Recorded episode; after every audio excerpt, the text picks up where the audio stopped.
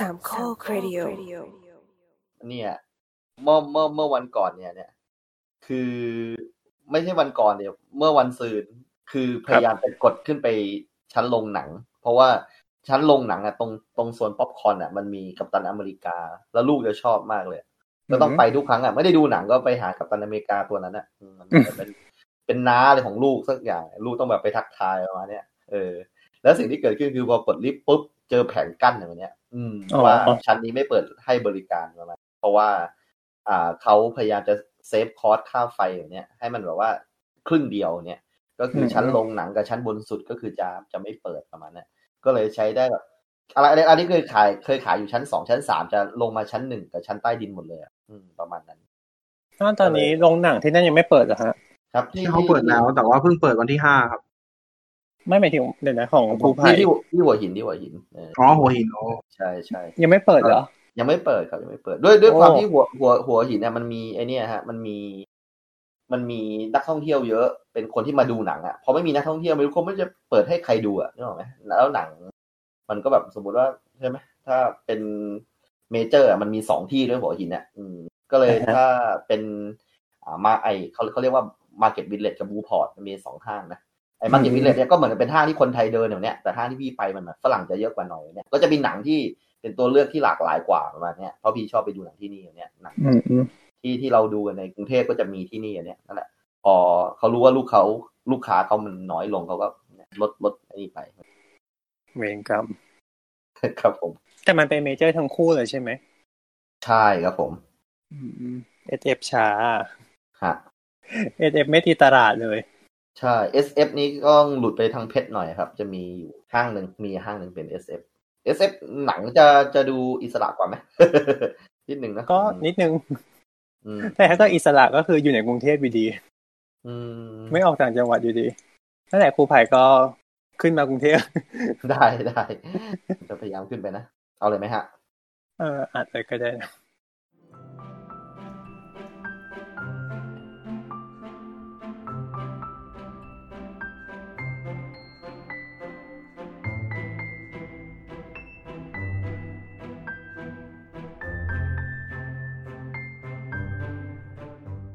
สวัสดีครับ นี่คือรายการ The Opening Credit พอดแคสต์เกี่ยวกับหนังที่จะเปิดมุมมองใหม่ๆ ที่มีต่อหนัง โดยหยิบยกประเด็นต่างๆ ที่น่าสนใจมาพูดคุยแบบเป็นกันเอง และตอนนี้คุณอยู่กับผมปอนครับอ่าผมครู่ภัยครับผมครับ เรายังคงอยู่กับครูไผ่นะครับ CP นี้ไล่ก็ไม่ไปอยู่แล้วตอนนี้ครูไผ่คงอยู่ไม่ไปไหนใช่ฮะก็รักรายการนี้ฮะน้องๆน่ารักครับผมครับ ครับ EP ที่แล้วตอบรับดี ก็ยังอยู่ต่อ ใช่นะครับ ก็ดีใจมากๆขอขอบคุณทุกคนนะฮะ เห็นยอดรีทวีตนะก็ถึงขนาดต้องแบบสอบถามน้องปอนกันเลยทีเดียวว่ามันเกิดอะไรขึ้นทำไมรายการของผมเองมันไม่เคยมีปรากฏการณ์แบบนี้ทำไมพอมาออกกับ Opening Credit ทำไมแบบโอ้โห ป๊อปเหลือเกินนะครับ ก็ขอขอบคุณทุกคนนะครับ ไม่รู้รีทวีตไปฟังบ้างหรือเปล่านะ ฟังหน่อยก็ดีนะครูไผ่ครูไผ่ป๊อปอยู่แล้วไง อ๋อ ขอบคุณครับ ขอบคุณครับ ครับอ่า EP นี้นะครับเป็น EP ที่สิบเก้านะครับเราอัดกันวันที่สิบสองมิถุนายนนะครับ แล้วก็จะออกอากาศกันวันที่ยี่สิบห้ามิถุนาสองพันยี่สิบนี้นะครับ ครับเย่ก่อนก่อนจะเข้ารายการนะ ก็คือต้องต้องขอบอกก่อนว่า เรามีรายการย่อยเนาะอืมอืมอืม The Spin Off ซึ่งออกไปสองตอนแล้วแต่เรายังไม่เคยได้พูดถึงแบบจริงจังในรายการเลย อ่า ก็เลยขอพูดถึงกันก่อนสักนิดนึง The ครับ Spin Off เนี่ยก็คือเป็นรายการย่อยของเราที่เราเคยเกรินไว้ก่อนหน้านี้แล้วว่าเออ แบบด้วยความที่เราทำเป็นรายปักหมายถึงว่าตัว EP หลักเป็นรายปักกันเนอะมันก็จะมีช่วงเว้นว่างไปอาทิตย์หนึ่งเราก็เลยแบบว่า เออ คิดว่าเราอาจจะหาอะไรมาลง ซึ่งเราก็ได้นี่แหละ The Spin Off มาลง ก็คือจะเป็นแบบว่าเป็นรายการสั้น ๆ อืมสิบห้ายี่สิบนาทีอย่างนี้คือเนื้อเนื้อเน้นเน้นๆแต่ว่าอืมเป็นประเด็นไม่ ประเด็นเป็นประเด็นที่ไม่ใหญ่มาก แต่ก็เป็นอือฮึประเด็นที่น่าสนใจ แล้วก็เออจะหยิบมาพูดกันอย่างเหมือนสองอีพีที่ผ่านมาเนาะอืมนั่นแหละเราก็จะมีอย่างนี้ไปเรื่อยๆ สลับกันกับอีพีหลักทำสลับกันไปอืมตอนตอนล่าสุดนี้ไหนน้ำจิ้มน้ำจิ้มให้คนฟังหน่อยสิถ้าเกิดอย่างอีพีล่าสุด เราก็จะมาคุยกันถึง ไม่ใช่คุยสิเป็นการมาเล่า มาอธิบาย ว่าพวกความละเอียดของภาพในแต่ละแพลตฟอร์มมันคืออะไรกันบ้าง อ่าถ้าเกิดสมมติเราเปิด YouTube ใช่ไหมเราก็เราก็จะเห็นแล้วว่าแบบ HD แบบหนึ่งพันแปดสิบแต่ว่ามี HD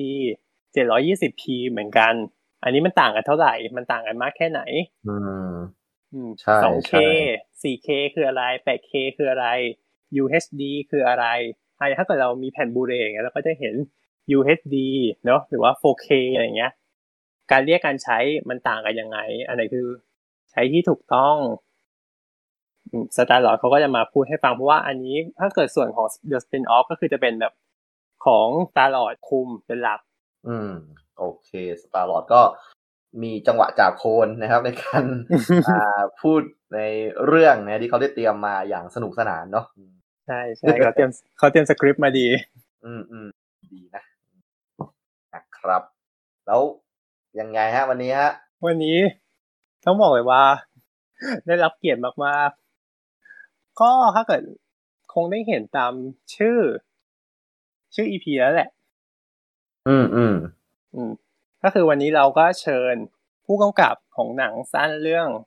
I'm Not Your Fucking Stereotype มาอืมมาคุยกัน นั่นก็คือคุณฮีซามนั่นเอง เย้เย้สวัสดีครับ สวัสดีสควัสรัดีครับบฮีซัมครับก็ผมแนะนำตัวอีกรอบหนึ่งนะครับครับผมได้ครั บชื่อที่ซัมเจมามะนะครับ ก็เป็นผู้กำกับเรื่อง I'm Not Your Fucking Stereotype นะครับ ครับผมครับอืมต้องต้องเท้าความก่อนไหมว่าเรื่องนี้คือได้มาอย่างไง คือเรื่องนี้ก็คือเป็นเข้าชิงเนอะเข้าชิงของชมรมวิจารณ์บันเทิง ประเภทหนังหนังสั้นเนอะใช่ของปีล่าสุด ก็น้องแนะนำตัวก่อนไหมพี่ว่าเออหลาย ๆ คนเขาน่าจะเคยเห็นน้องตามสื่อตามอะไรบ้างใช่ไหมเกี่ยวกับว่า หนังของน้องนี่ก็ถือว่าเป็นประเด็นที่ค่อนข้างน่าสนใจเนาะอ่าถามนิดนึงคุณฮีซัมนะฮะน้องครับฮีซัผมมเยมามะเป็นอ่าลูกเต้าเหล่าไทยนะอยู่จังหวัดอะไร แล้วก็ก็มาต้องแนะนำตัวขนาดนี้เลยเหรอครับเออเอออะเดี๋ยวเพราะว่าเพราะว่าประเด็นที่น้องนำเสนอก็เกี่ยวกับสามจังหวัดชายแดนภาคใต้ใช่ไหมเอางี้ก่อนเป็นคนใช่จังหวัดอะไรก่อนคนจังหวัดอะไรผมเป็นคนจังหวัดนราธิวาสตามหนังก็คือ สิ่งที่มันอยู่ในบัตรประชาชนของมารยมผม เอาidentity ของตัวเองไปใส่ในตัวละครนั้นเปลี่ยนแค่ชื่ออย่างเดียวกับเพศอืมครับก็คือแบบว่ามันมันมันคือเอาเข้าจริงๆหนังเรื่องนี้มันคือ autobiography ทางอ้อมๆของผมอะไรอย่างเงี้ยอืมอ่าประมาณนั้น ใช่ใช่เข้าใจแต่แค่ไม่ได้เรียนเรียนหญิงล้วนเลย อ่า โอเค ก็คือเป็นหนุ่มน้อยจากนราธิวาสใช่ไหมฮะ แล้วก็ใช่ครับ เท่าที่อ่านสัมภาษณ์ตามสื่อก็เขาจะใช้คำสรรพนามว่าคุณเป็นคนบ้านหนัง ใช่ไหมคุณเป็นคนแบบคนบ้านหนังเลยแหละเอออะไรประมาณเนี้ยแล้วก็ก็ได้มาเรียนฟิล์มเป็นเรื่องเป็นราวใช่ไหมครับ ประมาณนั้นแล้วก็มันเหมือนที่ตะกี้คุยนอกรอบกับปอก็คือว่าเหมือนกับ แล้วก็เนี่ยที่น้องแนะนำไปก็คือว่า มันก็คือชีวิตน้องใช่ไหมฮะ แล้วก็เอามาถ่ายทอดนะแต่ว่าก็เปลี่ยนไม่ให้แบบ มันมันเป็นเป็นเราสัทีเดียวเป็นเพศหญิงอะไรแบบเนี้ยแล้วแล้วคือก็ขึ้นมากรุงเทพใช่ไหมครับผม มาใช้ชีวิตอยู่กรุงเทพตั้งแต่เมื่อไหร่เอ่ย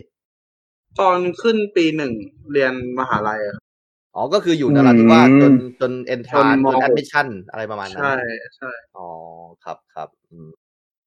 แล้วก็ตอนนี้ก็มาเรียนฟิล์มที่มหาลัยอะไรฮะ พอจะบอกได้ไหมมกรุงเทพอะครับอ๋อคณะภาพยนตร์ อืมทำไมถึงมาเลือกเรียนนะฮะทำไมถึงถึงอยากแบบว่ามาด้านฟิล์ม อืมอืมอืมอ๋อ มันมันก็ชัดอยู่แล้วครับว่าผม ผมนึกไม่ออกเลยว่านอกจากการที่อยากเป็นผู้กำกับผมอยากเป็นอะไรอีกอะเราก็เลยแบบอืมเรียนฟิล์มละกันอะไรอย่างเงี้ย อืมอืมแนวแน่แนวแน่มากใช่ใช่แล้วแล้วเราลองคิดว่าแบ็กกราวคุณคือแบบเด็กสามจังหวัดเลยมาเนี้ยนึกออกไหม เออ แล้วแบบว่ามาเรียนฟิล์มมันมันดูไกลตัวแล้วผมว่า เออ ในแบบว่าใช่ไม่รู้ใช่นะหมายถึงว่าการการที่บอกพ่อแม่ว่าจะมาเรียนภาพยนตร์คือแบบอ่าอ่าแม่จะแบบว่าอะไรว่าลูกกูคือแบบเหมือนความมันคงความรู้สึกเดียวกันกับ ผมมีลูกแล้วลูกมาบอกว่าอยากไปดาวอังคารอะมันคือหมายถึงว่ามันมันอ่าเกินมันเกินกรอบบรรทัดบรรทัดฐานของผู้ใหญ่ว่าแบบ ลูกฉันต้องจบไปตามที่เขาเรียกอะไรอะเอ่อ กรอบที่เขามีความเชื่อว่าเอ้ยต้องเรียนหมอวิศวะ หรืออะไรที่เป็นอืมแพทเทิร์นอืมอย่างนั้นอะอ่าแต่ว่าพอเรามาอาร์ตจ๋าซึ่งเป็นแบบ ไม่มีใครคิดว่าวันหนึ่งลูกฉันจะไปเป็นผู้กำกับภาพยนตร์หรอกอะไรเงี้ยอืมอืมเออใช่ใช่ก็เลยแบบ กว่าแม่จะยอมก็นานประมาณหนึ่งเหมือนกันอะไรเงี้ยอืมขอขอโทษนะครับที่บ้านทำอะไรฮะทำอาชีพอะไร พ่อแม่เอ่มแม่ขายพวก ก๋วยเตี๋ยวอะไรอย่างเงี้ยครับ แต่ว่าอ๋อพ่อผมเปิดร้านเบเกอรี่อ๋อครับก็คือไม่เกี่ยวอะไรกับภาพยนตร์เลย แต่ว่าโอเคโชคดีที่ตัวพ่อผมจะเป็นคนชอบดูหนังก็คือแบบทุกครั้งที่ผมเข้าไปในห้องพ่อก็จะแบบพ่อเปิดหนังดูตลอดอะไรอย่างเงี้ยก็เลยแบบซึมซับตรงนั้นมากกว่าก็ใช่เป็นอิทธิพลใหญ่เลยแหละ ในการทำให้เราอยากเป็นผู้กำกับหนังเนาะใช่ครับผมก็ชอบหนังมาตลอดแล้วแล้วดูหนังยังไงอะอยู่นราธิวาส นั่นสิ ไม่น่าจะมีโรงหนังอะไรแบบนี้ใช่ไหมใช่มันไม่มีเออโรงหนังแล้วการคือชีวิตลำบากเหลือเกินของผมในตอนเด็กคือ การจะไปดูหนังโรงคือต้องข้ามไปสามสี่จังหวัดไปหาดใหญ่อะ ก็คือแบบโอ้หลายกิโลอยู่นะ ผมว่าแบบเดินทางห้าสี่ห้าชั่วโมงอยู่อะไรเงี้ยเพื่อจะไปดูหนังเรื่องเดียวแล้วกลับไปอะ เพื่อซึ่งอะไรนะไปน่าจะเป็นอะไรใช่รีการ์เด้นแถวๆนั้นไหมอ่าไดอาน่าอูริการ์เด้นเขาไม่ไปกันแล้วมันอ้าวจริงเหรอครับช่วงนี้มีเซ็นทรัลหาดใหญ่โทษโทษโทษอะไรอย่างเงี้ยครับเก่าเอมาอกคนละยุคคนละยุครู้รู้อายุเลยเออพอดีพอดีผมก็เป็นคนแถวนั้น อ่านั่นแหละอ๋อครับอ๋อใช่ ก็คือต้องก็คือมันมันจริง ๆ แล้วมันมีอะไรนะเครือโคลิเซียมไหมในแถวๆอ๋นั้อนของยะลาใช่แต่ว่าอืม ไม่รู้ทำไมเหมือนกับที่บ้านจะจะจะจะแบบไหนๆก็ไปดูหนังไปดูแบบ อ่า แบบก็ก็ได้ไปเที่ยวด้วยว่างั้นอะไรประมาณใช่นั้นใช่อารมณ์แบบว่า ถ้าให้เทียบคุณภาพแบบเหมือนกับ ถ้าเซนทรันจะมี iMac เลยด้วยซ้ำอะไรอย่างเงี้ยนึกออกว่าแบบเหมือนอืม ที่หัดใหญ่เดี๋ยวนี้มีอะไรไอประมาณแม็กแล้วเหรอโอ้โหมีมีมีอ้าวแต่ว่าแต่ว่าโดนถอดนะรู้สึกว่าโดนถอดไปแล้วอ๋อเหรอใช่มาเร็วไปเร็วมากอ๋อคุณคุ้นๆอยู่ว่าโดนถอดแหละแต่ยังไม่รู้ว่าจะไปลงที่ไหนต่อ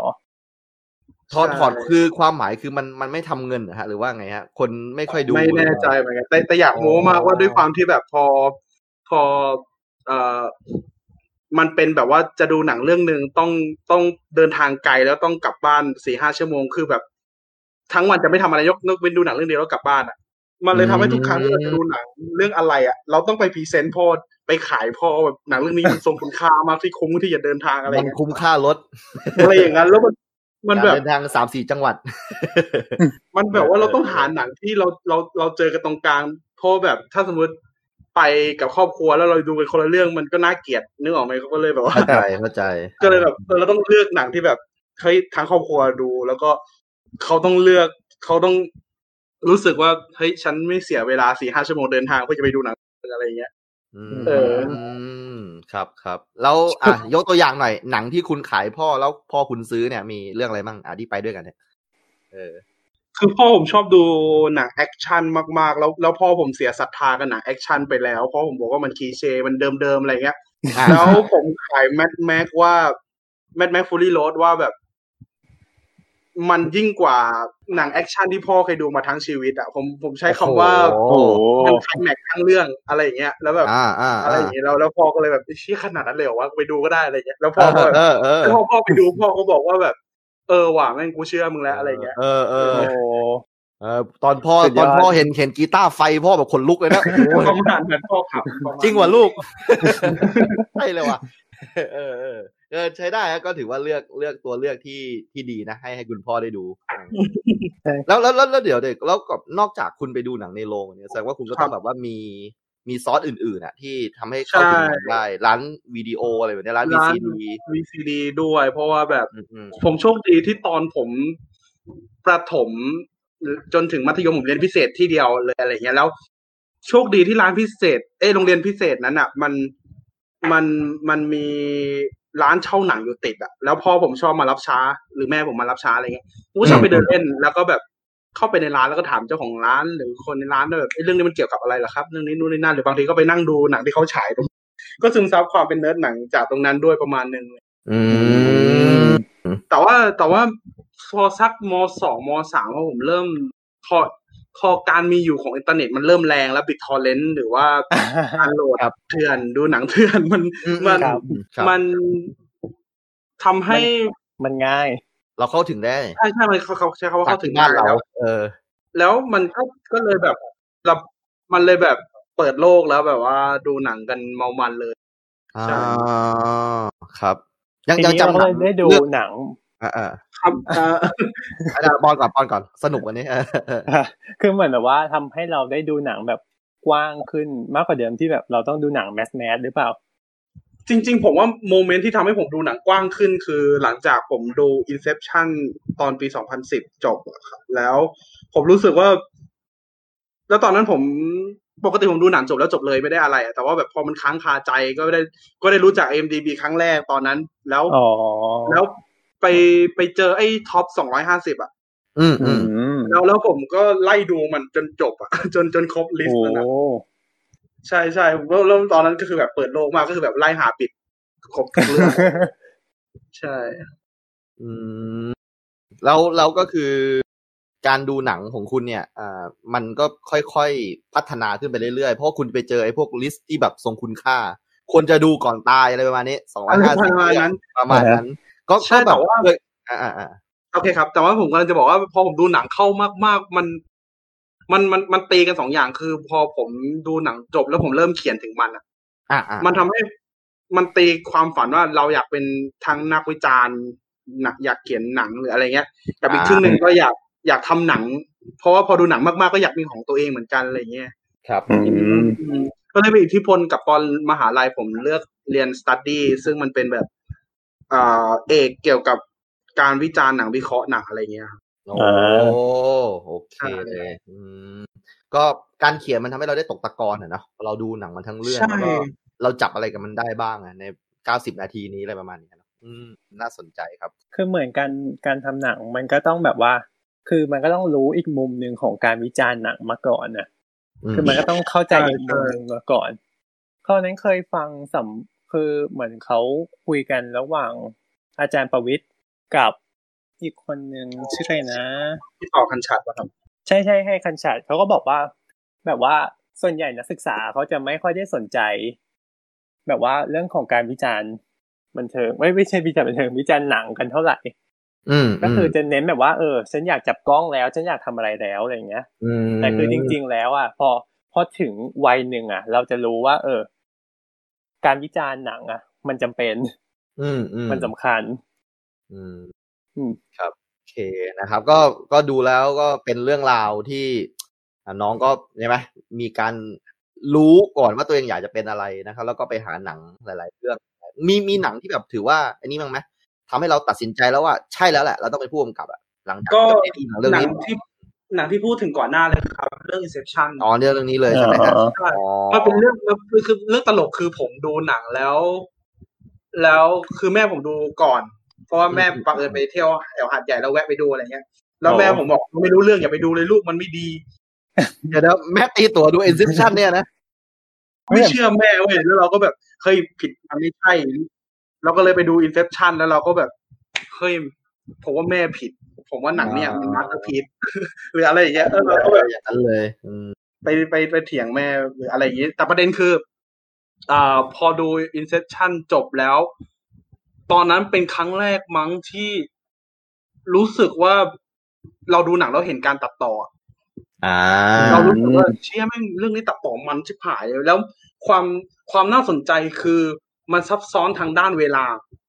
แต่ว่าอ่าเราใช่ไม่รู้สึกว่ามันซับซ้อนในระหว่างที่ดูเลยอะมันอืมัน smooth มากๆเรารู้สึกว่าเขาเก่งจังเลยพ่วงกับนี้อะไรอย่างเงี้ยก็เลยแบบอืมก็เลยน่าจะเป็นจุดเริ่มต้นที่ผมบอกว่าแบบ ก็ไปคลิกว่าไอ้เหี้ยแบบใครทำว่าอยากรู้จังเลยอะไรอย่างเงี้ยก็แล้วอ่าแล้วก็ไปรู้จัก MDB แล้วก็ไปเจอลิสต์มหาศาลนู่นนี่นั่นเลยก็เลยแบบ เปิดจักรวาลการเริ่มดูหนังอะไรอย่างเงี้ยอืมใช่ใช่แต่ว่าโนโนแลนพาคุณเข้าสู่วงการผู้กำกับเลยนะเขาแบบ ฝากฝังคุณเลยสุดยอดมาเลยฮิซัมมา เข้ามาใส่นี่เลยอ่าอ่าเทโอนเน็ตเคเทนเน็ตนี้ห้ามพลาดเลยนะโอ้ฮะโหอ่าทำพลาดนะฮะทำพลาดทำพลาดตัวอย่างนี้โอ้โหนะสุดๆเลย อะโอเค คุณปอนแต่ก็ถือว่าสุดยอดนะที่แบบว่าแม่ตีตั๋วไปดูก่อนเลยแบบแม่แม่ไปดูเรื่องเนี้ย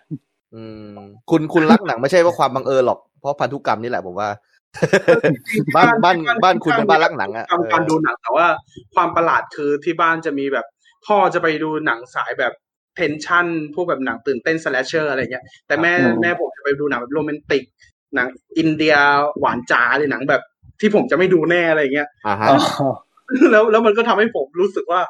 เฮ้ยหรือคนเราแม่ง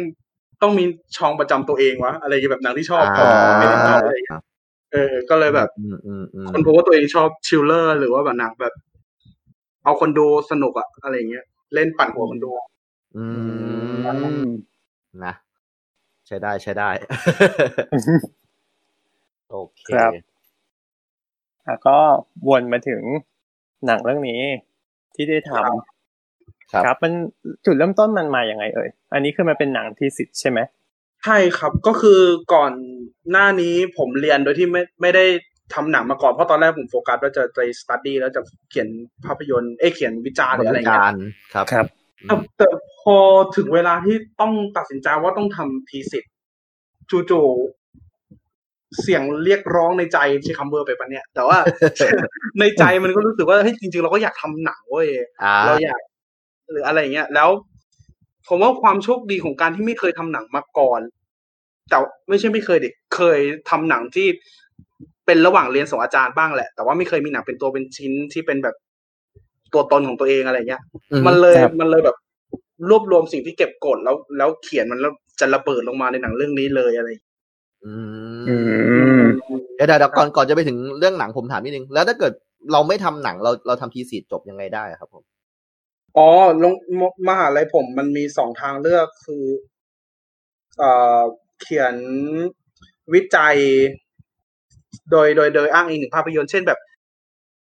หนังหนังบวกบวกบวกกับประเด็นสังคมหรืออะไรเงี้ย ซึ่งก็เขียนวิจัยอ๋อซึ่งอ่าฮะมันผมก็รู้สึกว่ามันไม่ได้พาตัวเองไปไหนต่อ มันก็จะจบที่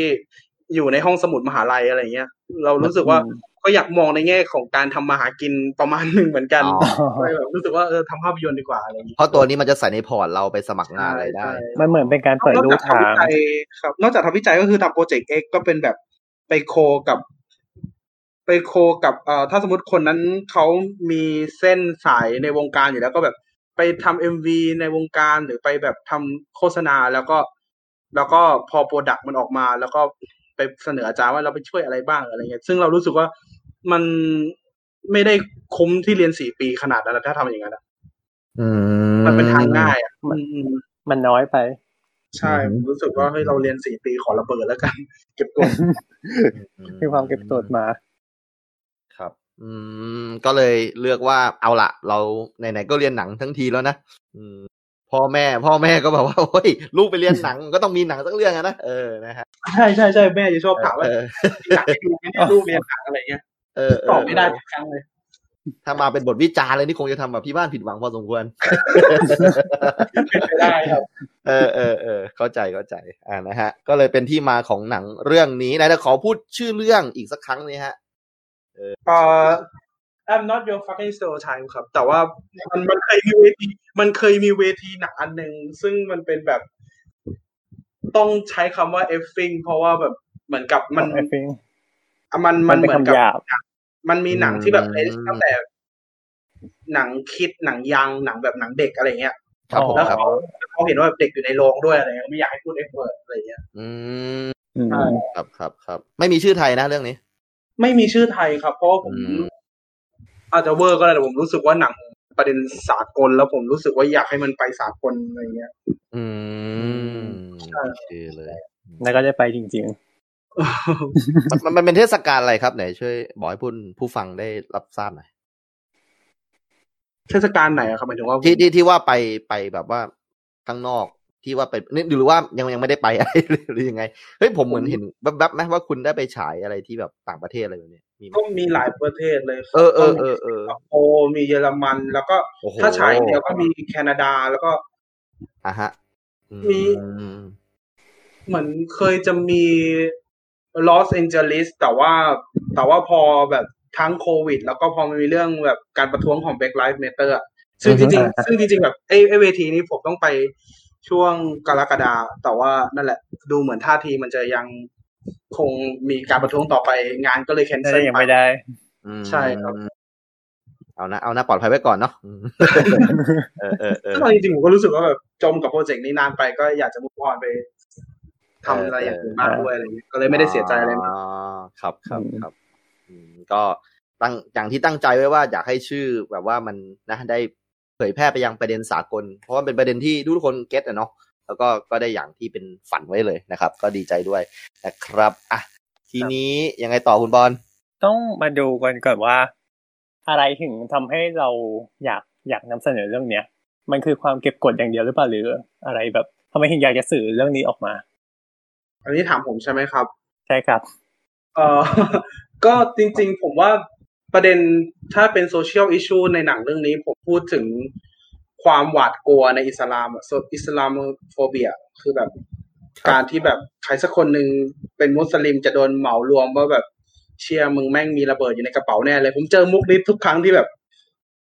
ผมไป ตอนที่ผมมากรุงเทพครั้งแรกผมเจอมุกเนี้ยแบบเฮ้ยเที่ยวบังนี่หว่ามุสลิมนี่หว่าโอ้แม่งในกระเป๋ามีระเบิดแน่เลยผมผมสตันมากเพราะว่าแบบ ตอนแรกมีภาพอุดมคติของมนุษย์กรุงเทพอีกแบบหนึ่งพอไปเจออีกทีแบบเชี่ยอะไรวะเนี่ยอะไรอย่างเงี้ยอืมเออตอนแรกคิดคิดภาพไว้ยังไงอะ ตอนแรกไม่ได้ ก็ก็คิดภาพแบบว่าพอมันเป็นเมืองหลวง เรื่องนี้นั่นก็มองมองอินเทลเล็กชวลกว่าเนี้ยแบบอ่าอ่าแบบเออเขาคงไม่ได้จะจะที่เขามองมองในแง่มารยาทแล้วแบบมัน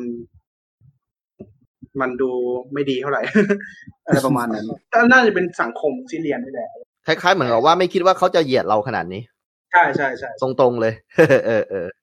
อืมอืมอืมไม่ไม่ไม่น่าเชื่อว่าแบบว่ามารยาทที่แบบเรามองว่า โอ้ยกรุงเทพเมืองฟ้าอมรนะสมเป็นนครแบบมหาธานีทำไมมาเหยียดกูอย่างเงี้ยเป็นคนออที่แบบมีความเออหลากหลาย ทุกคนแบบว่าเออเข้าใจถึงความหลากหลายคือแบบว่าอืมอยู่เป็นอยู่หลังแบบโพสพีซีไปแล้วอะไรอย่างนี้อืมอืมปรากฏที่ไหนได้แล้วแล้วแบบแล้วก็คือมันมันมันเป็นอย่างนี้แบบ ตลอดชีวิตของน้องเลยไหมครับ หรือว่าอ๋อไม่มันไม่เริ่มได้ดีขึ้นเรื่อยมันไม่ได้รุนแรงขนาดนั้น แต่มันๆเป็นอืมอืมอืมมันเป็นแบบค่อยๆสะสมอะมันจะเป็นแบบเซลล์เล็กเซลล์น้อยหรืออะไรอย่างเงี้ย ซึ่งแบบเขาอาจจะเรียกว่าเซลล์แหละแต่ว่าพอ mindset ของเราที่ได้รับแล้วเราไม่ได้มองว่านั่นคือการเซลล์มันก็เก็บแล้วแบบอืมนึกออกไหมถ้าสมมุติเราเราแบบ โมโหกับการที่เขาแซวผมก็จะดูเป็นคนที่แบบหัวร้อนอืมง่ายอะไรอย่างเงี้ยก็แบบอืมก็ยิ้มยิ้มๆไปเออแต่จริงๆแล้วแบบ โหมึงด่ากูเหรอวะอะไรเงี้ยอืมอืมจริงๆมันเป็นประโยคนึงจี๊ดมากแล้วผมเคยจะเอาใส่ในหนังแต่มันแรงไปอะมันมีผมพูดเพื่อนผมพูดว่าแบบว่า มีงูเข้าบ้านมีแขกเข้าบ้านจะตีหัวแขกก่อนอืมโอ้แล้วเรารู้สึกว่าโหประโยคนี้มันแรงมาก แล้วแล้วตอนแรกอะบทดับแรกมีมีดาล็อกนี้ด้วย แต่เรารู้สึกว่ามัน มันแรงไปมันมันมันดู มันดูเหมือนเราไปจัดคนกรุงเทพไปแล้วอย่างนั้นอะก็เลยแบบอ๋อพอดีกว่าอะไรเงี้ยอืมครับครับ อืมอืม อ๋อก็คือว่าเดี๋ยวนะต้องต้องย้อนกลับมานิดนึงคือว่าตัวตัวซามเองก็คือเพิ่งเข้ามากรุงเทพตอนปีหนึ่งเนาะใช่ครับ ก็คือตอนตอนก่อนหนานั้นก็คือตั้งแต่เด็กก็คืออยู่ที่นราธิวาสถูกไหมอ้าวช่วงช่วงนั้นที่อยู่ที่สามจังหวัดนะครับ มันเป็นยังไงบ้างสังคมที่นั่นนะผมว่ามันต้องพูดอย่างนี้ก่อนว่าแบบ สามจังหวัดมันจะมีพื้นที่สีแดงกับพื้นที่สีเขียวอะหมายถึงว่าแบบพื้นที่ที่มีเหตุการณ์ปะทะบ่อย ๆ กับ พื้นที่ที่ไม่มีอะไรเลย ซึ่งผมพออยู่ในพื้นที่ที่ไม่มีอะไรเลย ก็เลยจะงงๆเวลาที่แบบเปิดทีวีแล้วเหมือนกับ ที่น่าสนใจมากสมมติว่าแบบว่าเอ่อเมืองใหญ่แล้วระเบิดแค่ถังขยะใช่ไหมแล้วไม่มีใครตายหรืออะไรเลย แต่สิ่งที่ข่าวมันนำเสนอจะใช้คำว่าจังหวัดนราธิวาสระเบิด หมายหมายหมายความว่าแบบ แล้วเราก็จะรู้สึกยกว่าที่บ้านยกกูจัระงหวัเบิดดแล้วบ้านกูยังไม่ได้ระเบิดเลย อะไรอย่างเงี้ยหมายถึงว่าแบบแล้วมันแล้วพอสิ่งประมาณนี้มันออกมาบ่อยๆมันทำให้รู้สึกว่าเชื่อบ้านกูดูไม่ปลอดภัยขนาดนั้นเลยเหรอวะแต่กูรู้สึกว่ามันปลอดภัยนะเว้ยอะไรอย่างเงี้ยอืมอืมอืมอืมครับ แล้วแล้วแล้วเอาจริงๆก็คือข่าวข่าวเนี่ยมันก็คือจะอยู่นอกๆตัวเมืองนราธิวาสใช่ไหมประที่มาณเราเรียกว่านั้นพื้นที่สีแดงเนาะถ้าถ้าจากการความทรงจำผมมันคืออย่างนั้น แต่ผมก็ไม่กล้าฟันธงเท่าไหร่เพราะว่าแบบอื ผมมอืม ผมไม่ค่อยยุ่งอะไรเท่าไหร่ อยู่ก็แต่ก็คือไม่ไม่เคยเจอผมแค่จังๆ อะไรประมาณนั้นใช่ไหมฮะ จริง ๆ ผมเคยเจอจังๆ หมายถึงว่า ไอ้ไอ้ในหนังที่มันบอกว่าระเบิดใกล้ที่สุดคือสาราหน้าบ้านอะคือหน้าบ้านผมเคยระเบิดจริงๆอะแล้วรูปที่อยู่ในหนังคือรูปที่ผมถ่ายโอ้อ๋อนั่นคือรูปจริง ๆ ในชีวิตของเราเลย ที่เราไปถ่ายมาใช่ใช่ว่ามันใกล้ตัวเข้าแล้วตอนนี้เนี่ยอืมอืมอืมก็คือหลังจากเหตุการณ์นั้นนี่คือ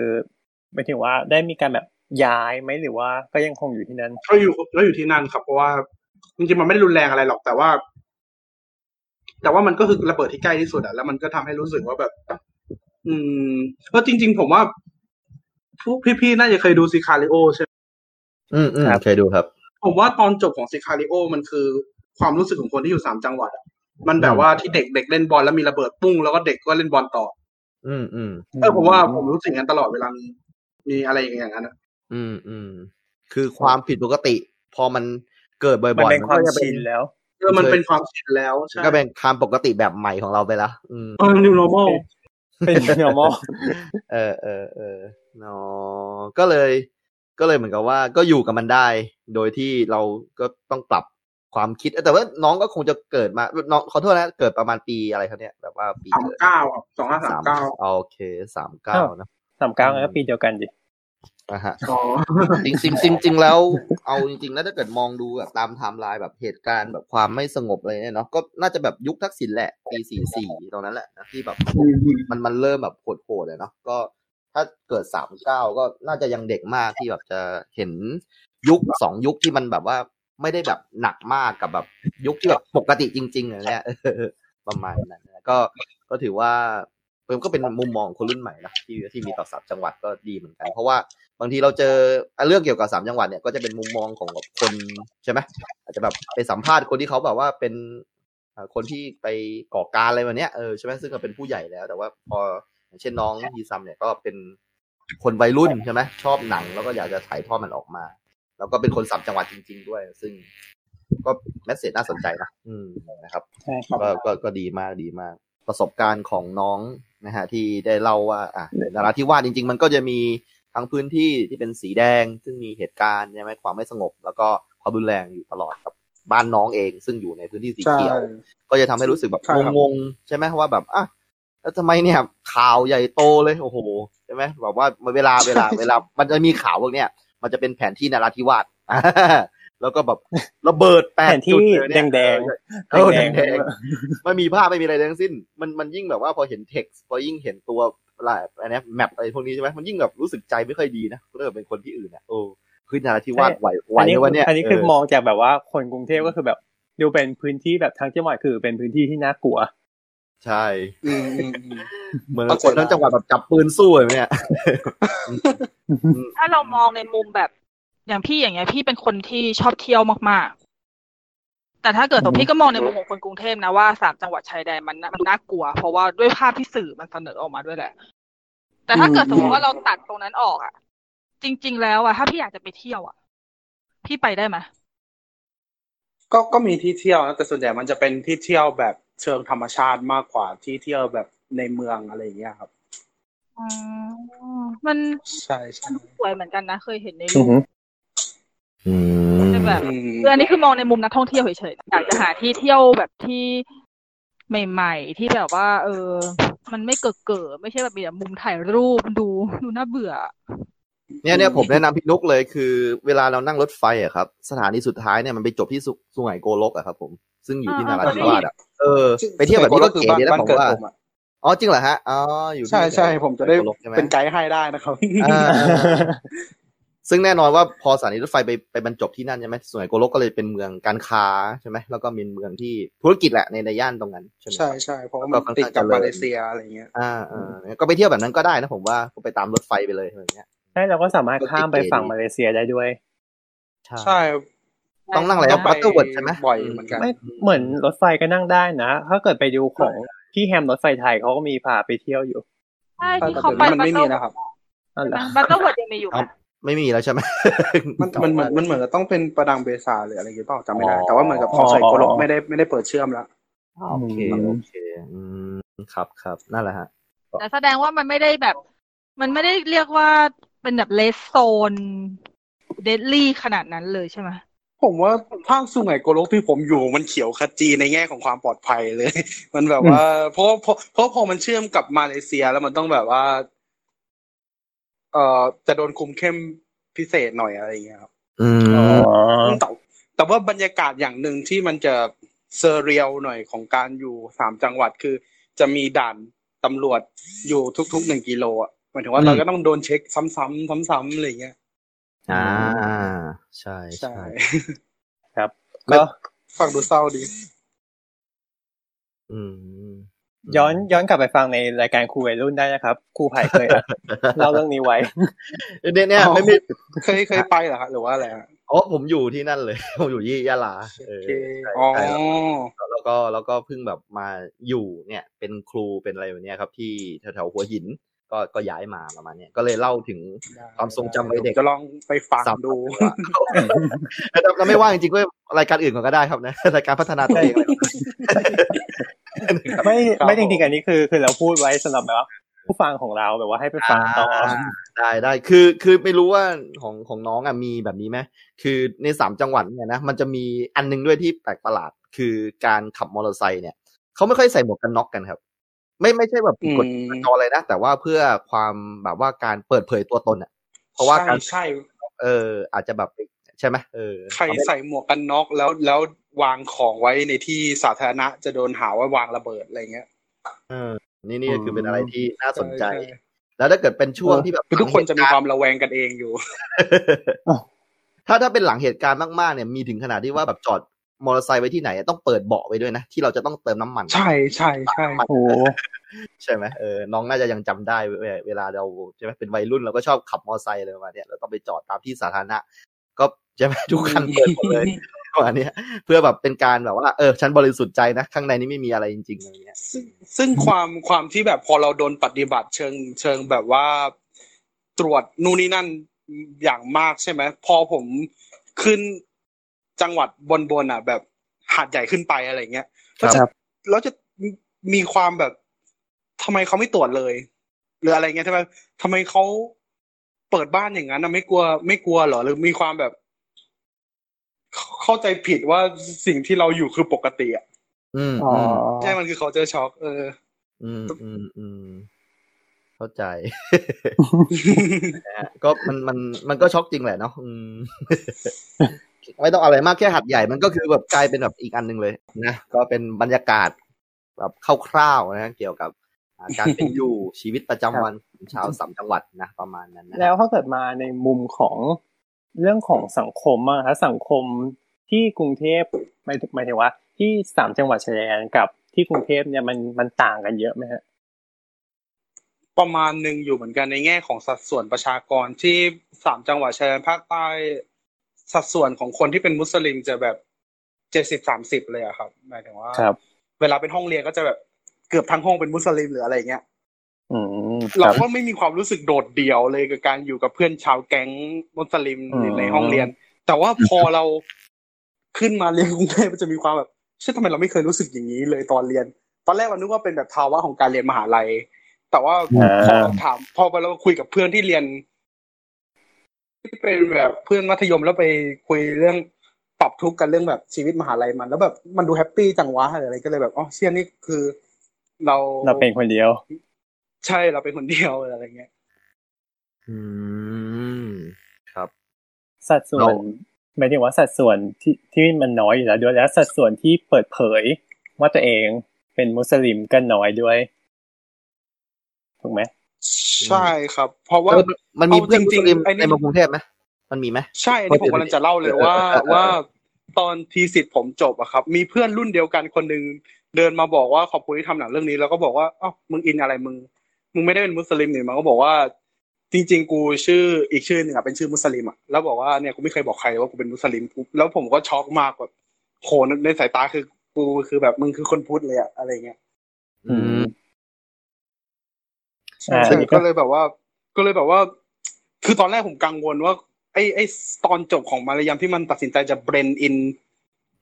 ไปกับสังคมอะ เรารู้สึกว่าหรือเรา over-dramatize วะเราแบบ เราเกินเบอร์แล้วเปล่าแต่พอ พอเกิดสิ่งนั้นขึ้นมาผม มันก็คือการยืนยันแล้วว่าเนี่ยคือแบบตัวอย่างของแบดเคสที่มันเกิดขึ้นจริงได้เหมือนกันอะไรเงี้ยนั่นคือเพื่อเราเลยที่เดินมายอมรับประมาณนั้นว่าเออตัวละครนี้มันก็คือกูเลยนั่นแหละประมาณนี้ คือผมว่าความมหัศจรรย์ของการทำหนังคือการที่แบบเราเอาเรื่องของเรามาเล่า แต่ว่าใครสักคนหนึ่งเดินมาบอกว่าขอบคุณที่ทำเรื่องของเขาอะเราว่ามันมันมันมหัศจรรย์มากตรงนี้ที่แบบอะไรมึงกูเล่าเรื่องของกูมาเกี่ยวอะไรเออ อืมอืมเข้าใจครับอืมไอ้ไอ้ไอ้ความที่บอกว่าผมไอ้ที่ผมบอกว่ามันรู้สึกมหัศจรรย์ก็คือตรงที่แบบ ตรงที่ระหว่างทางผมตั้งคำถามเราจะทำเรื่องหนังเรื่องทำไมมันได้รับคำตอบทันทีเลยอะไรเงี้ย อืม ใช่ครับ อืมก็นะถือว่ามันเราในมุมคนคนดูมันก็แบบหนึ่งนะพอมองในมุมของผู้กำกับเนี่ยโอ้โห มันก็มีคุณค่านะเออ มันก็แบบเป็นอะไรที่มากกว่างาน ผมว่านะครับ มันแบบเหนือกว่าการทำงานนะการมันทำงามันนทัดจิตใจเออเออมันไม่ใช่แบบฉันทำงานเสร็จเป็นหนึ่งชิ้นอะเออแต่มันแบบเหมือนกับอะไรสักอย่างหนึ่งที่เออทรงคุณค่า ชีวิตนี้ได้ทำแล้วอะไรเนี่ยนะฮะอ่าโอเคอืมคือคือสร้างงานมาแล้วก็คือมันยังสร้างผลกระทบอื่นๆต่อด้วย ใช่ครับ มันกลายเป็นว่าสิ่งที่เราเคยบอกว่าหนังเรื่องนี้ ดีเหลือเกิน เราอินเหลือเกิน แล้วแล้วเราทำให้คนรู้สึกแบบเดียวกันกับผลงานของเรา รู้สึกว่าไอ้นี่คือแบบ ฟินกว่าการที่หนังมันแบบได้เงินร้อยล้านแล้วอะสำหรับผมแต่นี่นี่พูดเวอร์ไปเพราะอะจริงๆยังไม่ได้เข้าอุตสาหกรรมใช่แต่ว่าใช่แต่ว่าได้มันร้อยมันล้านก็อะไรคือแบบความรู้สึกที่ดีอะไรเงี้ยเออจริงจริงผมว่าผมก็เริ่มรู้สึกหิวตังค์แล้วตอนนี้เออเออต้องต้องเข้าวงเออต้องเข้าระบบอุตสาหกรรมแล้วร้อยล้านนี่นายอยู่คาลือขาดเลยนะเว้ยนายบอกลาหอพักนายได้เลยนะเว้ยร้อยล้าน เป็นไปได้ครับ เออเออ โอเคน้องปอนต่อครับอ่าเรามาที่ในส่วนของงานสร้างหนังเรื่องนี้กันบ้างดีกว่า หนังอืมเรื่องไหนบ้างที่มีอิทธิพลต่อหนังเรื่องนี้ของเรา หรือแบบหนังโปรดผู้กำกับที่ชอบอะไรเงี้ยที่แบบ เราหยิบยกพอมาผมใส่เลยพอผมเป็นคนดูหนังเยอะมันเลยเป็นการแบบอิทธิพลทีละนิดทีละหน่อยอะไรอย่างเงี้ยครับอ๋แบอบขโมยขโมยนี่มาขโมยนั่นมาแล้วก็มาขโมยยำยำยำเป็นหนังเราอะไรเงี้ยอ่า artist is the stealer อะไรเงี้ยประโยคของ Quentin อยู่ในใจอ๋เสมออะไรอเงี้ยอืมใช่ใช่ก็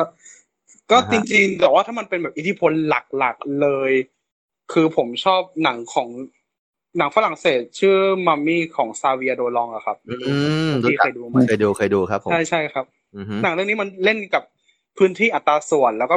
เปรียบความสัมพันธ์เป็นเรโชว่าแบบเออพอมันสบายใจเรโชมันก็ขยายอะไรเงี้ย ก็เลยแบบ โห ตอนเราดูตอนปีหนึ่ง ตั้งปณิธานเลยว่าแบบ ถ้าฉันทำหนังต้องเป็นแบบนี้ แบบ แบบว่าความรู้สึกตอนมันขยาย มันแบบ ถ้าคนไม่รู้มาก่อนมันคือทำทำทำลายภาพจำอันเดิมๆเหมือนกัน แล้วมันอืมอืมมันจะร้อง what the fuck ได้เลย ถ้าสมมติเราทำถึงอะไรเงี้ยอืมครับใช่ใช่กับ กับอีกหนังเรื่องหนึ่งก็คือชัดอยู่แล้วว่ามันหนังก็ตั้งชื่อหนัง ยกชีวิวด้วยก็คือ I'm not Madame Beverly อะครับ ที่มันใช้อืมเฟรมวงกลมเหมือนกัน ใช่ครับอืมอันนี้ครับอันนี้คือเราก็เราชัดทำไมถึงเราตั้งใจเลือกเป็นวงกลม เออใช่ครับ เพราะว่าเฟรมวงกลมอยู่ตั้งแต่ตอนสไลด์ขายงานเลยว่าแบบอยากได้ แล้วแบบ ก็มีเหตุผลรองรับ ก็เขาก็ซื้อไปอะไรอย่างเงี้ยอืมครับ มันสื่อให้ให้ให้ถึงอะไรครับ แบบคนที่อยู่นอก สายการกำกับเนี่ยอาจจะแบบงงๆว่า ก็แค่เฟรมวงกลมหรือเปล่าอะไรแบบเนี่ย จริง ๆ แล้วในทางการสร้างในการทางโปรดักชันเนี่ยมันต้องแบบสะท้อนถึงอารมณ์อะไรบางอย่าง ในการถ่ายทอดออกมา มันมีไหมอืมไอ้นี่ก่อนผมจะตอบผมอยากรู้ว่าพวกพี่ๆคิดยังไงกันกับเฟรมวงกลมนั้นนะครับ ผมจะได้รู้ว่าแบบผมทำถึงหรือเปล่าไม่งั้นมันจะเฉลย อ่าอ่าอ่าโอเคโอเค เอาขอผมผมก่อนขอผมก่อนแป๊บเดียวอะได้คือได้เป็นวงกลมนะ อย่างแรกที่คิดเลยคือนึกถึงเจมส์บอนด์อืมโอ้ยซีนตอนที่มัน opening อะนะยืนเดินเดินเดินใช่ใช่เฮ้ยแต่จริงๆมันมันมันมีส่วนคาบเกี่ยวของคำตอบอะแต่ว่าพี่พูดต่อเลยครับอ่าอ่าอ่านั่นแหละครับพี่พี่คิดถึงแค่นั้นแหละว่ามันคือสปอตไลท์อะเออมันคือสปอตไลท์ของใครสักคนหนึ่งซึ่งวงกลมนั้นมันก็เดินตามเจมส์บอนด์ไป ก็แน่นอนว่า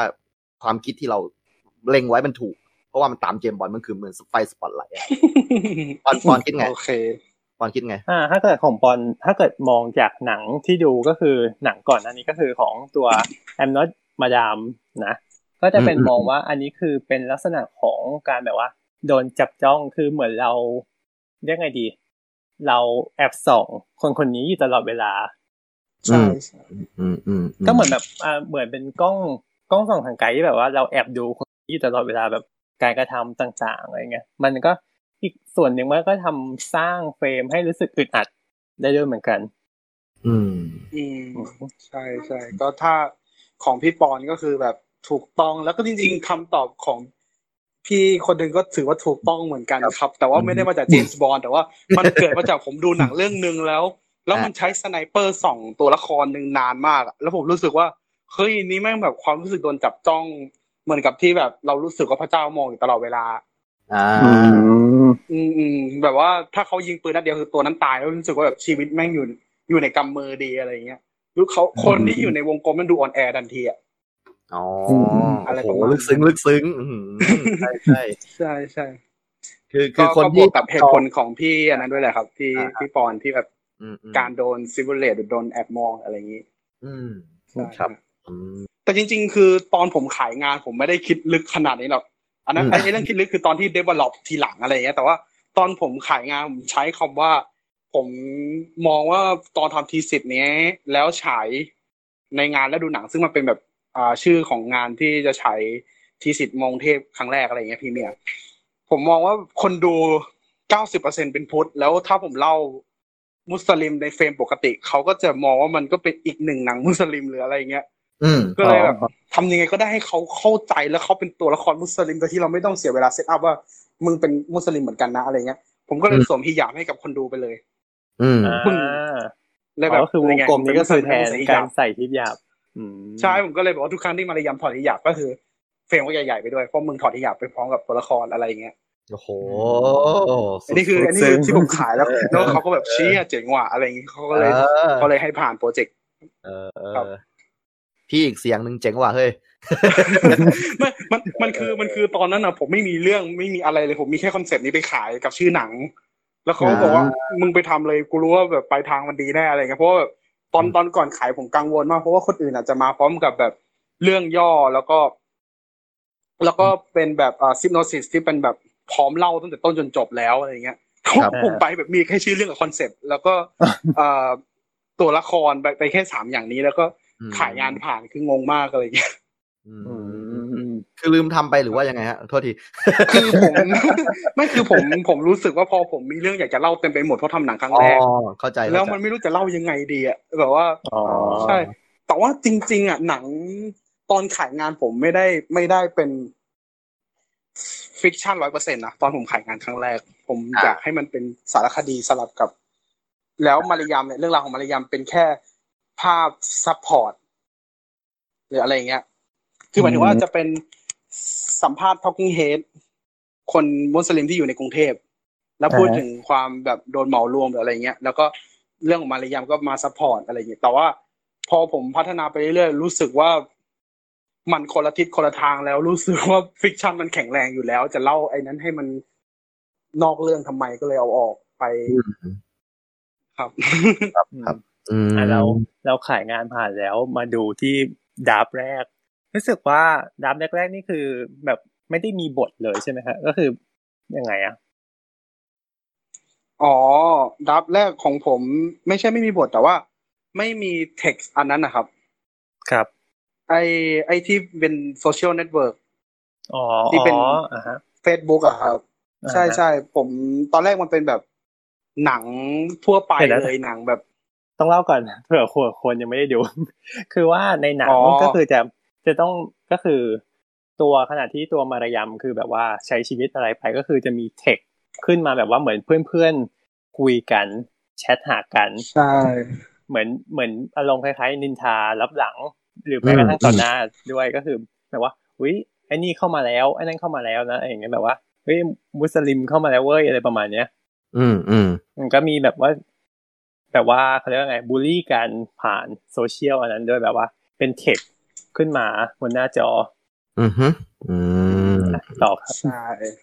ฮะก็พอตอนแรกที่มันเป็นอย่างนั้น แล้วผมดู draft แรกแล้วผมเกลียดหนังตัวเองมากๆผม ผม suffer แล้วไม่ได้จับโปรแกรมตัดต่อต่อเลยแบบ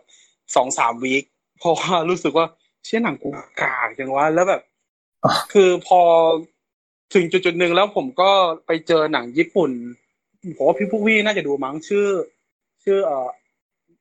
All About Lily Chou-Chou อะครับ อืม ก็ชุนจิ อิวาอิใช่ไหมอืมใช่ใช่ใช่แล้วผมชอบฟอร์มมันมาก ๆ แล้วทีนี้ผมก็ลองเอามาใส่แล้วรู้สึกว่าเชี่ยมันเปลี่ยน perspective จากที่หนังเรื่องนี้แบกโดย perspective มารยามมันกลายเป็นแบบ ทุกคนในหนังเรื่องนี้ที่เราไม่รู้ไม่เห็นน่ะและอาจจะเป็นคนดูด้วยซ้ำ ที่นินทามารยามอยู่อะอืมอืมอืมหมายถึงว่าแบบ ถ้าสมมุติว่าตอนตอนคือตอนแรกผมมีสองช้อยคือเสียงแชทนั้นอาจจะมีเสียงออกมาด้วย เป็นแบบตัดภาพดาวแล้วเป็นเสียงออกมาอะไรเงี้ย แต่ว่าอ่าฮะสุดท้ายผมเปลี่ยนเป็นอีกทางหนึ่งให้มันเป็นมีข้อความด้วย แล้วก็ไม่มีเสียงอะไรเลย เพราะผมรู้สึกว่าถ้าคนดูมันอ่านอะ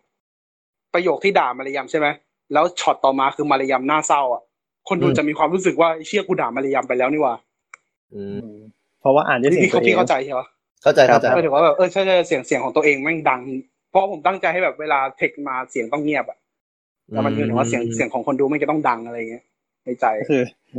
อ่านด้วยเสียงตัวเองแล้วก็ไปด่าไปเต็มที่แล้ว ดูเหมือนใช่เขาโดยโดยโดยไม่รู้ตัวดีเลยนะคนใช่ใช่คือเหมือนว่าโดยไม่รู้ตัวคนดูได้เป็นส่วนหนึ่งของตัวละครหนังเรื่องนี้อะไรเงี้ยที่ผมดีไซน์ไว้ ครับอืมอืมดูเหมือนว่าโปรเซสผ่านการคิดมาแบบอย่างละเอียดเนาะ เออเจ๋งแบบเจ๋งไม่หรอกผมว่าของการสื่อสารคิดไปเรื่อยทั้งทั้งแบบว่า เออ ให้เห็นแบบจริง ๆ แบบว่าชัดแจ้งไปเลยกับแบบรอบเลนส์เข้ามาในในในเทคในในในที่จะสื่อสารนะอืมดีมากเลย แล้วก็ภาพมันก็สอนรับกันด้วย โอเค ครับ ผมนี่คือนี่คือดาร์ฟแรกๆเลยใช่ไหมแล้วก็สุดท้ายก็ใช่มาครับเป็นโปรเซสเริ่มมีอ่าแรงบันดาลใจมาจากหนังอะไรลิลลี่ชูชูใช่ไหมไอไอหนังเรื่องนั้นก็แบบเทคหนักเลยนะ พูดถึงอะไรต้องเธอจริงๆอีกอีกอีกที่คนหนึ่งก็แมรี่แซปปี้แหละอ่าอ่า Twitter ใช่ใช่ใช่ของ Twitter ใช่ไหมพี่เต๋อพี่เต๋อใช่ แต่ว่าจริง ๆ ผมผมลืมเล่าว่าดับแรกมันมันอันนั้นอะที่ผมไม่ชอบ ก็คือเพราะว่ามันน่าเบื่อใช่ไหมแล้วก็ผมรู้สึกว่า เอ่อพอเราตัดสลับสีดำแล้วก็ แล้วก็เล่าต่อแล้วตัดสลับสีดำอะอืม จังหวะในการเล่าของซีนนั้น มันกลายเป็นเร่งสปีดคูณสองคูณสามไปเลยอะอืมโดยโดยที่ไม่ได้อ๋อมันจะยิ่งเหโดยนื่อที่เรายไม่ได้กออืมใช่มันมันมันทำให้แบบ ไม่ได้เหนื่อย แต่ว่ามันดูเหมือนกับมีอะไรอยู่ตลอดเวลา แล้วคนดูมันเหจะมือนแบบตัดเดี๋ยวมึงจะมีตัดเทคฉับอะไรอีตัดกวะฉับอะไรไปเงี้ยเลยใช่ครับ แล้วก็มันจริงๆมันแอบโกงด้วยแบบว่าสมมติเราจะจำคัด แล้วแบบ ไม่อยากจำอะ ก็แทรกสีดำแล้วก็จำไปเลย จบอะไรเงี้ย มันโกงได้เหตุผลแบบโคตรก็ทุเรศเลยครับ อืมอืมแต่ว่าสุดท้ายก็ออกมาเป็นหนังอย่างที่เราได้ดูสำเร็จลงตัวแล้วก็ใช่คผ่านรับผ่านการคิดอะไรต่างๆ จนออกมาจนผู้กำกับพอใจแล้วแหละว่านี่แหละ ใช่ละเออประมาณนี้นะครับ อืมครับก็เออดีดีนะที่เราได้ดูนะอืมอืมใช่งั้นเออช่วยเล่าถึงวิธีการทำงานกระบวนการทำงานในการกำกับให้หน่อยได้ไหมครับว่าทำยังไงบ้างไม่ถึงว่าขั้นตอนคร่าวๆก็ได้ฮะ เอ่อกำลังพูดถึงโปรเซสของการกำกับใช่ไหมครับ ใช่ครับใช่ครับอ๋อคือของผมเพราะว่าพอผมรู้ตัวเองว่าสเกลหนังมันมันใหญ่ และมันเป็นการทำหนังครั้งแรก ผมก็เลยครัรู้ตัวว่าถ้าจะไปกำกับหน้ากองอะ ผมว่ามันลนแล้วก็น่าจะทำอะไรไม่ได้ ผมเลยให้ความสำคัญในการเวิร์กช็อปซ้อมนักแสดงอะไรเงี้ยซ้อมพูดซ้อมอะไรเงี้ยแล้วอาจจะแบบให้เขาเราจะไปป้อน mindset บางอย่างให้กับนักแสดงอะ จนเขาค่อยๆเป็นนักแสดงช้าๆแล้ว แล้วเราก็สร้างตัวตนใหม่ ให้แบบเหมือนกับสร้างผ้าขาวอันใหม่อันหนึ่งที่เราไปเติม mindset เติมชุดข้อมูล เติมอะไรเข้าไปในนี้แล้ว ทุกครั้งที่ถึงเวลาแสดงให้หยิบป้อนผ้าขาวนี้เข้าไปในตัวเอง อะไรอย่างเงี้ยอืมอืมอย่างนั้นผมผมผมรู้สึกว่าทำอย่างนั้นแล้ว มันมันง่ายดีกับการที่เราไม่ต้องไปไปไปพูดในกองว่าแบบ ขยับซ้ายนะ ขยับขวานะ อะไรเงี้ยเราอยากให้เขาเข้าใจและเป็นตัวละครไปเลย แล้วก็แล้วแค่บอกว่าต้องทำอะไรก็พออะไรเงี้ยคือเราแต่เวิร์กช็แต่เรานักแสดงหนักๆเลยใช่ประมาณนั้นครับ อืม ก็ไม่ได้หนักมากแต่ว่ามันมัน มันก็หมายถึงว่าผมเลือกที่จะเวิร์กช็อปแค่สองซีนในหนังก็คือซีนตอนที่เพื่อนเพื่อนมันพูดกันในห้องที่เป็นแบบในห้องเรียน ที่มีแก๊งสี่คนทำบอร์ดอะไรอย่างเงี้ยอืมผมอยากให้อ๋อเขาดู อยากให้แบบพออยู่ในหนังแล้วเขาเชื่อกันเลยว่าแบบ ตัดภาพมามาเรียมสนิทกับพวกนี้แล้วก็เลยแบบเวิร์กช็อปจนกว่ามันจะสนิทกันอะอืมปรับเคมีกันอะไรเงี้ย แล้วก็อีกอันหนึ่งคือ เอ่อซีนทะเลาะกับแม่ผมรู้สึกว่าเอ่อมันมันซีนคือแบบซีนสำคัญเลยซีนที่สำคัญใช่แล้วก็ แล้วก็กลัวว่าพอเราสิ่งที่เราอยากได้มันมันมันใหญ่มากแล้วกลัวว่า ถ้าเราไปลุ้นหน้ากองมันเราไม่อยากจะลุ้นอะเราเป็นคนที่กังวลก็เลยแบบ ซ้อมมันจนกว่าจะชอบอะไรเงี้ย อืม ครับ ใช่ครับก็ขอขอความโชคดีความโชคดีคือ แคสของแคสของคนที่เป็นแม่ดันหน้าเหมือนกับไอคนที่เป็นนักแสดงมีแม่หน้าตาคล้ายๆ กับคนนั้นพอดีแล้วเขาก็รู้สึกว่าเขาคือแม่ได้เร็วมากอะไรอย่างเงี้ยอืมใช่ ขอถามนิดนึงครับว่า บทบาทของตัวตัวคุณแม่เนี่ย คือ base on มาจากแม่เราเยอะแค่ไหนฮะแค่ part ของความเคร่งครัดแต่จริงๆผมกับแม่สนิทกันไม่ได้ไม่ได้ทะเลาะอะไรกันขนาดนั้นอ๋ออืมโอแต่เคว่าแม่โอเคแม่จะแบบว่า ขยับนิดขยับหน่อยก็จะแบบศาสนาศาสนาอยู่ตลอดเวลาอะไรอย่างเงี้ยอ๋อเอาเหมือนช่วงแรกๆของหนังใช่ไหมคะที่ใช่ผมว่าผมว่า part นั่นคือแม่ แต่ว่า part ทะเลาะกันนี่คือแบบ ผมแฟนตาซีขึ้นมาแล้วให้มันประกอบเรื่องเท่านั้นเองอะไรอย่างเงี้ย ไม่มีพาร์ทแม่ไปดูอินเซ t ชันเหรอนี่ไม่มีโทษโทษโทษโทษโทษมันมันจะกลายเป็นหนังอีกแบบหนึงเลยแซวเล่นแซวเล่นโอเคเดี๋ยวมันก็เดี๋ยวมันจะพลิกไปเลย ก็ก็คือได้รับอิทธิพลมาจากคุณแม่ด้วย character ตัวนี้ ก็นิดหน่อยนะฮะอ่าโอเค ครับ ก็แล้วตอนที่แม่แม่แม่ได้ดูใช่ไหมครับเรื่องนี้ แม่แม่ได้ดูครับ ว่าไงบ้างฮะ แต่แม่ไม่ได้รู้ตัวเลยว่า ผมเอา character จากแม่แล้วแม่แค่บอก feedback ของแม่สตันมาเขาแม่บอกว่า scene ตบกันไม่สนุกเลยอะอืมคือหมายความว่าแม่ชอบดูละครหลังข่าวแล้วแม่แบบ แบบอืมนึกออกไหมอยากให้มันตบกันแรงกว่านี้หรืออะไรอย่างเงี้ยอ๋อก็คือแม่แม่ไป in กับ part ที่มันเป็นแบบดราม่าส่วนด่านส่วนส่วนเด็กนั้นที่มันไม่เด็ใช่กตบไม่ใช่กันพอยของหนังอะอ๋อแล้วแบบว่าผมแบบ แม่แม่โฟกัสผิดจุด ซึ่งก็ดีแล้วถ้าแม่รู้ว่าแบบ เราเอาอะไรมาบ้างจากชีวิตจริง ก็คงอ๋อจะเป็นอีกทางหนึงครับผมผมครับผมเครียดมากนะเพราะว่าทุกครั้งที่แม่ขอดูผมไม่ให้ดูอะไรเงี้ยจน จนแบบมีวันหนึ่งที่แม่มานอนหอด้วยก็แบบ แม่ก็ขออย่างงั้นแหละก็เออเปิดเปิดก็ได้แล้ว แล้วเราก็ลุ้นอยู่ว่าแบบ แม่จะทนดูจนจบไหม่เนี่ยอะไรเงี้ย อืม อืม ครับครับ เออแต่อันนี้อยากเล่ามากเลยว่าจริง ๆ แล้วเรากับแม่พูดภาษามาลายูกันอะไรเงี้ยแล้วแบบจริง ๆ ตอนแรกดับแรกหรือเอ้ยไม่ใช่ดับตอนมันอยู่ในบท ผมตั้งใจให้หนังมันพูดภาษามาลายูอะแบบเออแล้วตอนอยู่ไทยไอ้ยตอนอยู่โรงเรียนผู้ภาษาไทยมันจะได้รู้ว่าสเปซหรือพื้นที่ของบ้านและโรงเรียนมันคือคนละโลกกันเลยอะไรเงี้ยอ๋อแต่ว่ามันหาแคสนักแสดงที่ตรงตรงคุณสมบัติส่วนนั้นไม่ได้สักทีคือคนที่เล่นดีก็พูดภาษามาลายูไม่ได้อะไรเงี้ยหรือคนที่พูดได้ก็ ไม่ได้ตรงในส่วนของแบบ appearance อะไรเงี้ย ในตัวเรื่องมีคนพูดภาษามาลายูได้ด้วยเหรอไม่ผมตั้งใจว่าเวลาอยู่ในบ้านก็คือทั้งตัวอ๋อมาริยัมอะไรเงี้ยอืมอืมอืมอ่างั้นขอพูดเรื่องตัวมายำหน่อย เรายึดอะไรในการที่เป็นเลือกแคสคนนี้บ้างอะจริง ๆ ผมทำแคสสองวันใช่ไหมครับ แล้วตอนแรกอะตอนวันแรกผมมีแคสคนหนึ่งอยู่ในใจแล้ว ครับ แล้วก็บอกคนทำแคสว่าโอเค ไม่ต้องแล้วผมเอาคนนี้แหละไม่ต้องมีวันที่สองแล้วอะไรเงี้ยแต่ว่าคนทำแคสก็บอกมึงคนนี้ต้องคนนี้ต้องเจอจริงว่ะคนนี้แม่งกูรู้สึกว่ากูอ่านบทแล้วเห็นคนนี้เลยอะไรเงี้ยแล้วพอผมเห็นรูปนิ่งผมไม่ได้ซื้ออะไรเท่าไหร่อะแบบ ก็เฉยเฉยๆมาก แต่ว่าพอเจอตัวจริงแล้วเขามาพร้อมหีหยาบอะแล้วอ๋อแล้วมันมหัศจรรย์มากที่แบบว่ามันคือภาพในหัวผมร้อยเปอร์เซ็นเลยอะแบบเหมือนหลุดออกมาเลย แล้วผมรู้สึกว่า แล้วพอคุยกับเขา แล้วทีเนี้ยทุกๆคนผมจะชวนคุยก่อนที่จะเริ่มออดิชั่นบทใช่ไหมครับ แล้วผมก็ครับให้เขาลองเล่าชีวิตตัวเอง แล้วเขาก็เล่าแล้วประเด็นคือ ผมก็พอเขาเล่า backstory ของเขาแล้วผมตามตามตามแผนเดิมของวันแรก ผมก็จะแบบแชร์ backstory ของตัวละครแล้วมา sync กันอะไรอย่างเงี้ยว่าแบบเอ้ยมึงตรงกันกี่เปอร์เซ็นต์อะไรเงี้ยแต่ว่านักแสดงคนนั้นเขาเล่าชีวิตของเขาแล้วมันคือหนังเรื่องนี้เลยอะอืม ตอนตอนเพราะว่าเขาอะเคยเป็นมุสลิมมาก่อน แล้วเขาเปลี่ยนศาสนามาแล้วอะไรเงี้ยอืมอืมใช่ใช่ก็ถือว่าเขาคือตอนจบของหนังเรื่องนี้แล้วเป็นชีวิตเขาอะอืมโอ้เออ แล้วแล้วผมรู้สึกว่าไอ้คนนี้มันเกิดมาเพื่อบทเนี้ยแล้วก็เลยแบบ ก็เลยพอชวนคุยไปมาไปมาก็รู้สึกว่ายิ่งใช่ขึ้นเรื่อยๆอะไรเงี้ยซึ่งอืมผมว่าแบบการเลือกแคสมันมีความไม่แฟร์อยู่ตรงนี้นะครับ ก็คือแบบว่า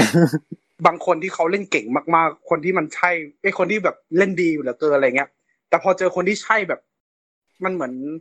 เจอคนที่ชอบแบบแฟนหรืออะไรเงี้ยแต่ว่าไอ้คนที่แทบไม่ต้องทำอะไรเลยกูกูโอเคมันแล้วกูเอาคนนี้เลยอะไรเงี้ยอ่าฮะ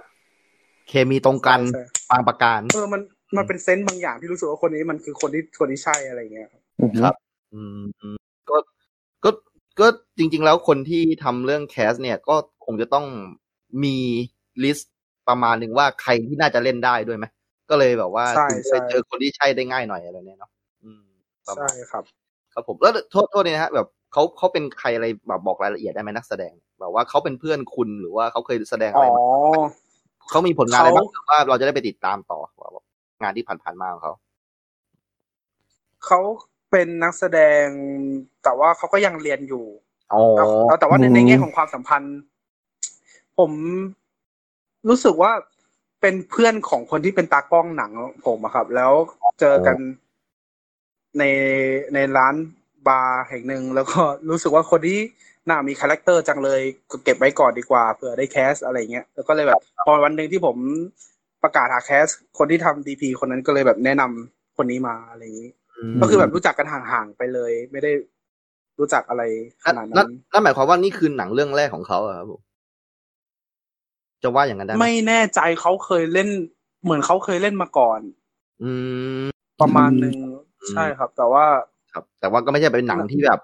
ฉายโรงอะไรปใช่ระมาณแต่ว่าหลังหลังจากหลังจากหนังของผมเขาก็เหมือนกับได้คิวแสดงเต็มเลยอะไรเงี้ยเฮ้ยจริงรวมไหมถึงฮะคนที่เล่นเป็นคุณแม่ด้วย โอ้โอ้สุดยดีอดใจด้วยครับดีใจด้วยนะฮะก็ นะก็ถือว่าเป็นคนที่เป็นศูนย์กลางของวงกลมของคุณอะใช่ไหมล่ะ ก็ถือว่าเขาก็เป็นคนที่เด่นแล้วก็พาหนังทั้งเรื่องแบกแบกหนังทั้งเรื่องเนาะอืมก็การอืม casting ที่ถูกต้องถูกตัวนะฮะก็แต่ถูกจริงๆอะตอนที่ดูในหนังก็คือแบบ รู้สึกได้แบบว่า คืออะไรในใจเขาความคับแค้นใจเออใช่แบบว่าผมรู้ผสึกมได้ให้เลยเหแบบตุผลในการเลือก cast ว่าหน้าเขาเหมือนคนเก็บกดเหมือนกับ หน้าเขานิ่งๆก็เหมือนโกรธอยู่ในใจอะแล้วรู้สึกว่าเนี่ยหนังเรามันมีความรู้สึกคลุกกลุ่นอยู่ตลอดเวลาแล้วเราอยากให้สีหน้าแบบนี้มันอยู่ทั้งเรื่องอะคนอื่นเขาไม่มีสิ่งนี้ก็เลยแบบเออรู้สึกคนนี้มันใช่อะไรอย่างนี้รู้สึกเหมือนเขาพร้อมไฟต์ตลอดเวลาแบบว่า มีอะไรในใจที่แบบว่าพร้อมที่จะระเบิดได้ ถือว่าเลือกได้ได้เป๊ะ อืมหึ เออเดี๋ยวเดี๋ยวก่อนที่จะไปแบบส่วนส่วนต่อไป อยากจะพูดถึงการทำงานในในทีมกองถ่ายหน่อยได้ไหมฮะ ได้ข่าวว่ามีกันสี่คนที่เป็นทีมงานใช่ไหมครับ ผม อ๋อใช่ครับ มีก็มีอะไรหน้าที่อะไรบ้างฮะสี่คนเผื่อว่าคนที่อยู่นอกฟิลการกำกับหนังสั้นเนี่ยแบบไม่มีประสบการณ์เลยว่า เออไอเวลาเราเห็นสตาฟตอนแบบเครดิตจบเนี่ยมันมีทำอะไรบ้างอะไรแบบเนี้ยฮะอะนอกจากคือสี่งคนในแล้วที่นี้คือสี่คนที่มีชื่อร่วมโปรเจกต์ครับ ที่จะเรียนจบไปด้วยกันอะไรเงี้ยครับ แต่ว่าอ่าฮะจริง ๆ มันก็จะมีแบบคนมามา add เพิ่มมาเป็นกองถ่ายเป็นแบบทีม อะไรอย่างงี้อืมแต่ว่าคนที่เป็นคนมาช่วยก็จะเป็นแบบพวกฝ่ายเชิงของการบริหาร พวกแบบโปรดิวเซอร์ คนหา location หรืออะไรอย่างเงี้ยครับอืมไม่ได้ไม่ได้ไม่ได้เป็นพวกแบบฝ่ายฝ่ายทางเทคนิคอะไร เพราะว่า เพราะว่า เอ่อผมรู้จักกับ ไอ้คนที่มันเป็นดีพีของผมอะครับเขามีทีมอยู่แล้ว แล้วผมก็แค่ไปดิวเขาก็เลยได้ ก็เลยได้อืมทีมมาด้วยอะไรอย่างเงี้ยครับ อืมเนี่ยก็คืออยากจะให้น้องลองเล่าให้ฟังหน่อยว่า กองถ่ายของหนังนักศึกษาเนี่ยกับกองถ่ายจริง ๆ เนี่ยมันย่อส่วนลงมาเยอะไหมหรือมันก็เหมือนกันหรือยังเยไงอะเยอะเลยครับอ่าอ่าของเออของจริงนี่เอ้ยของของนักศึกษาแทบจะเป็นแบบ หนึ่งคนควบหลายตำแหน่งสองสามตำแหน่งด้วยซ้ำอะไรเงี้ยเคยได้ยินมาเหมือนกันว่าเป็นอย่างนั้นนะเนาะใช่คือโปรดิวเซอร์ของผมทำสวัสดิการแจกน้ำด้วยซ้ำอะไรเงี้ยคือมันจะมีความแบบคนคนน้อยต้องใช้ให้คุ้มเลยอืมแล้วอืมอืมอืมผมว่าเอออย่างกองผมมันจบที่ประมาณยี่สิบกว่าคนเองครับแต่ว่าอืมสเกลหนังผมเอาเข้าจริงๆมันควรจะจบที่แบบสามสิบสี่สิบคนอะไรเงี้ยแต่ว่าอืม แต่ว่าพอไม่ตัวเราเองอะ เราสบายใจกับคนกับกองเล็กตรงที่มันไม่ได้รู้สึกว่ากดดัน พอคนเยอะผมจะรู้สึกกดดัน ครับอะไรเงี้ยครับอืมก็เลยแบบอันสนี้บายใจดูมันที่แบบทำกองน้อยอยู่แล้วอะเป็นกันเอง ใช่ใช่แบบอืมอืมเรารู้สึกว่า ถ้าสมมติทำงานกับคนที่มันไม่ซิงก์กับเรา แผนกใดแผนกหนึ่งมันก็ทำให้งานพังได้เลยอะไรเงี้ยก็เลยแบบจะจะจะค่อนข้างเลือกเพื่อนที่ไปทำงานกับเราได้ด้วยก็เลยแบบ คนก็เลยไม่เยอะ เพราะว่าผมเลือกนี่แหละอืมอ๋อแสดงว่าในโปรเจกต์อื่นที่จบไปด้วยกันเนี่ย มันก็มีกองใหญ่แบบเยอะเลยก็มีเหมือนกัใช่ มันมีกองหนึ่งหกสิบคนเลยมั้ง แล้วแบบงบอืมสี่ห้าแสนเลยอะ เฮ้ยอืมหนังนักศึกษานี่ใช่สี่ใช่ห้าแสนเลยฮะ โอ้โห ฮะฮะมันมันเป็นหนังแต่ว่าของผมนี่เรีจยบเลยกันฮะหรือแค่ว่าไงห้าหมื่นเองอะไรเงี้ยอ๋อครับ แล้วแล้วแล้วแล้วแล้วขอโทษดีบอกพอพอถามแล้วก็รู้สึกสงสัยแล้วแล้วเงินพวกนี้เราต้องออกเองไหมหรือว่าทางคณะเขาออกให้หรือยังไงฮะไอ้งบงบประมาณอะไรประมาณอ๋อเนี้ยมันมันเป็นสองทางครับคืออะถ้าถ้าหนังเรื่องนั้นมันมันมีบางอย่างที่ขายสปอนเซอร์ได้หรือว่า หรือว่าอ๋อเอ่อมีช่องทางให้ หาเงินจากกระทรวงได้ก็ก็จะเป็นทางด้านของเงินจากด้านนอกอะไรเงี้ยครับ แต่ว่าอีกทางหนึ่งก็คือการอีกทางอีกทางหนึ่งก็คืออ่าแชร์เงินของคนที่อยู่ในโปรเจกต์นะครับ อืมอืมใช่ก็ก็ของผมก็มีกันซึ่งของเราเป็นเป็นมีกันห้าที่คสอนงก็คือคนละห้าคนละหนึ่งหมื่นอะไรเงี้ยอ๋ออ๋อนี่ก็คือแชร์เงินกันเองเลย ที่จะได้หนังเรื่องใช่นี้ใช่ แต่มันก็ไม่ได้บอกว่าโยนก้อนหนึ่งหมื่นนะ มันเป็นแบบว่าด้วยความที่โปรเจกต์นี้มันอยู่กันตั้งแต่ปีสี่เทอมหนึ่งจนจนจนเรียนจบโปรเซสมันก็เลยจะเป็นเหมือนกับ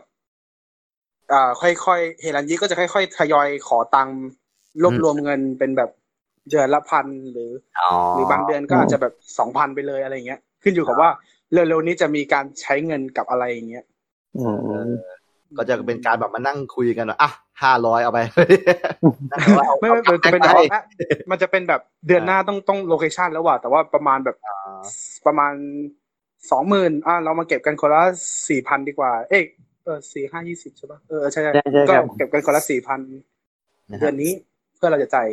ของที่เราจะต้องทำอะไรอย่างเงี้ยครับ ซึ่งมันจะมีแบบตำแหน่งโปรดิวเซอร์ที่จะต้องจัดการส่วนนี้เอาอะไรอย่างเงี้ย อืมคือก็คือเอาจริงๆเป็นอะไรที่เราไม่ค่อยได้รู้เกี่ยวกับหนังนักศึกษาเลยเนอะเราก็เห็นตอนที่เขาสำเร็จแล้วอะเป็น project แล้วระหว่างจริงๆอาจจะเพราะว่าด้วยความที่มหาลัยของผมอะครับ มหาลัยของผม คนที่เรียนมันจะมีสองสายหลักๆ คือสาย production กับครับสาย study ซึ่งครับ production ก็จะเป็นกองใหญ่แบบรวมกันแบบสี่สิบห้าสิบคน บางกองแปดสิบด้วยซ้ำอะไรอย่างเงี้ยอืมในขณะเดียวกัน study จะถูก treat ให้แบบทำหนัง ส่วนตัวหนังเล็กๆทำคนอืมสองคน อะไรอย่างนี้ก็เลยแบบ mindset ก็เลยจะเป็นแบบการทำหนังเล็ก ๆ กันก่อนแล้ว พอผมเขียนบทรู้สึกว่านี่มันหนัง production อะไม่ใช่หนัง study แบบมันอ่ามันไปกันใหญ่มากก็เลยแบบ ค่อยๆหาเพื่อนที่มันตกหล่นจาก production แบบว่าเฮ้ยกูได้ข่าวว่ามึง pro แตกมึงทะเลาะกับเพื่อนนี่เฮ้ยมามามากูยังขาดคนอยู่กูได้ข่าวว่ามึงเก่งอะไรเงี้ยจะเป็นการล่อให้เข้ามา แบบครับเฮ้ยยี่นี่ได้ข่าวว่ารูปสวยนี่ว่าถึงมันจะทำงานไม่เก่งแต่มันเฮ้ยทำ storyboard ได้อะไรเงี้ยอืมคล้ายๆพรรคการเมืองที่เป็นรัฐบาลตอนนี้นิดนึงเลยนิดนึงพลังเอ๊ะเอ๊ะไปดูดคนเก่งๆจากพรรคอื่นมานะดูดดูดเออดูดพลังดูดอ่าใช้ได้ใช้ได้อะเออเออสามโคกเรดิโอหรือเปล่าเนี่ยนะฮะก็นั่นก็คือนะตั้งแต่เขาเรียกอะไรดับแรกเริ่ม project ขายงาน แคสนักแสดง กระบวนการต่างๆ ดึงพงดึงเพื่อนใช่ไหมจนออกเป็นเรื่องไม่ไม่ง่ายเลยนะไม่ง่ายเลยฟังดูแล้วแบบเหนื่อยอะนะเหนื่อยเหนื่อยอันนี้คือเรากำกับเองด้วยเขียนบทแล้วก็เหมือนตัดต่อเอง ใช่ครับ แต่ว่าผมตัดต่อดับสองดับแรกแล้วทีนี้ ผมโชคดีตรงที่ตอนฉายไฟนอลดับที่ให้อาจารย์ตรวจคะแนนแล้วแบบกรอกคะแนนเลยว่าได้เกรดอะไรจากหนังเรื่องนี้ตอนตอนฉายดันมี เพื่อนคนหนึ่งที่เขาเป็นมือตัดต่อแบบ มือขวาของพี่เอ่อพี่บาสนัทวุฒิที่ทำฉลาดเกมโกงอะครับอ่าเขาชื่อเบส ใช่ใช่เบสกันตพลเขาเป็นคนตัดต่อหนังของผม แล้วก็คือเรื่องของเรื่องคือเขาดูหนังเรื่องนั้น แล้วเขาเดินมาหาผมเลยบอกว่าไอ้เฮียซามมันกูชอบหนังมึงมากกูรู้เลยว่าจะต้องตัดยังไง แล้วเขาก็พิชชิ่งไอเดียในการตัด ว่าถ้าเป็นเขาเขาจะตัดยังไงอะไรเงี้ยแล้วผมก็ซื้อมาเพราะว่าแบบมันย่นเพราะว่าตอน draft แรก เอ้ย draft draft draft ตอนฉายอาจารย์มันสามสิบเก้านาทีอืมแล้ว พออยู่ในมือคนนั้นมันเหลือยี่สิบเก้าคือตัดครึ่งเรื่องอะอืมอืมอืมอืมใช่ มันคือ คือตอนแรกไอ้ไอ้ไอ้ part ตอนปลาหมูอะครับ มันคือ ตอนถ้าถ้าให้สังเกตคือตอนนั้นมันจะตัดเป็น parallel cutting สามซีนใช่ไหมครับครับแต่ว่าตอน draft แรกอะมันจะเล่าปกติเลยเป็นแบบตอนของซีนนี้ แล้วก็ตอนของซีนนั้นแบบ นาราทีปกติเลยแต่ว่าพอฟังไอเดียความเดือดของเขาแล้วผมโอ้โหไม่ข้อซื้อเลยว่ะแล้วก็รู้สึกว่าหนังไปอีกทางหนึ่งเลยก็เลยแบบชวนเขามาตัดต่อด้วยอะไรเงี้ยอืมแต่ฉากนั้นก็เดือดจริงเออก็เลยแบบให้เครดิตเขาประมาณหนึ่งเลยว่าแบบโอ้ไม่มีมึงนี่หนังหนังไม่ได้เดือดขนาดนี้อะไรอย่างเงี้ยอืมพลังแห่งการตัดต่อนะฮะอืมน่าสนใจมากอืมแต่อืมอันนี้ขอ เพิ่งนึกได้ผมอยากแชร์นิดนึงได้ไหมครับครับได้เอาเลยครับเอาเลยครับว่าว่าว่าว่าเอ่อพอดีพอพูดถึงเพื่อนรุ่นน้องที่มาช่วยอะไรเงี้ยก็มีรุ่นน้องอีกคนหนึ่งที่ผมชวนมาทำเหมือนกัน ซึ่งเขาเขาเป็นสายนักเขียนแล้วทีนี้เขาเป็นคนพุทธแล้วทีนี้ผมรู้สึกว่าอยากให้หนังของเรามันไม่ได้เป็นแบบมุมมองมุสลิมร้อยเปอร์เซ็นต์อืมอืมอืมอยากอยากให้มีตัวคนหนึ่งอ่านบทแล้ว balance ว่าเชี่ยกูไม่เข้าใจตรงนี้อะมึงช่วยอธิบายได้ไหมหรืออะไรอย่างเงี้ยอ๋ออะฮะจะได้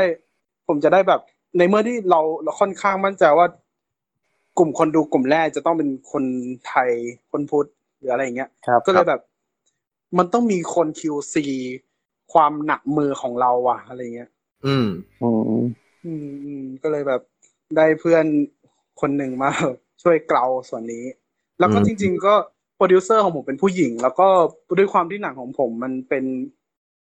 ตัวละครผู้หญิงแล้วก็มีการ gossip แบบผู้หญิงผู้หญิงอะไร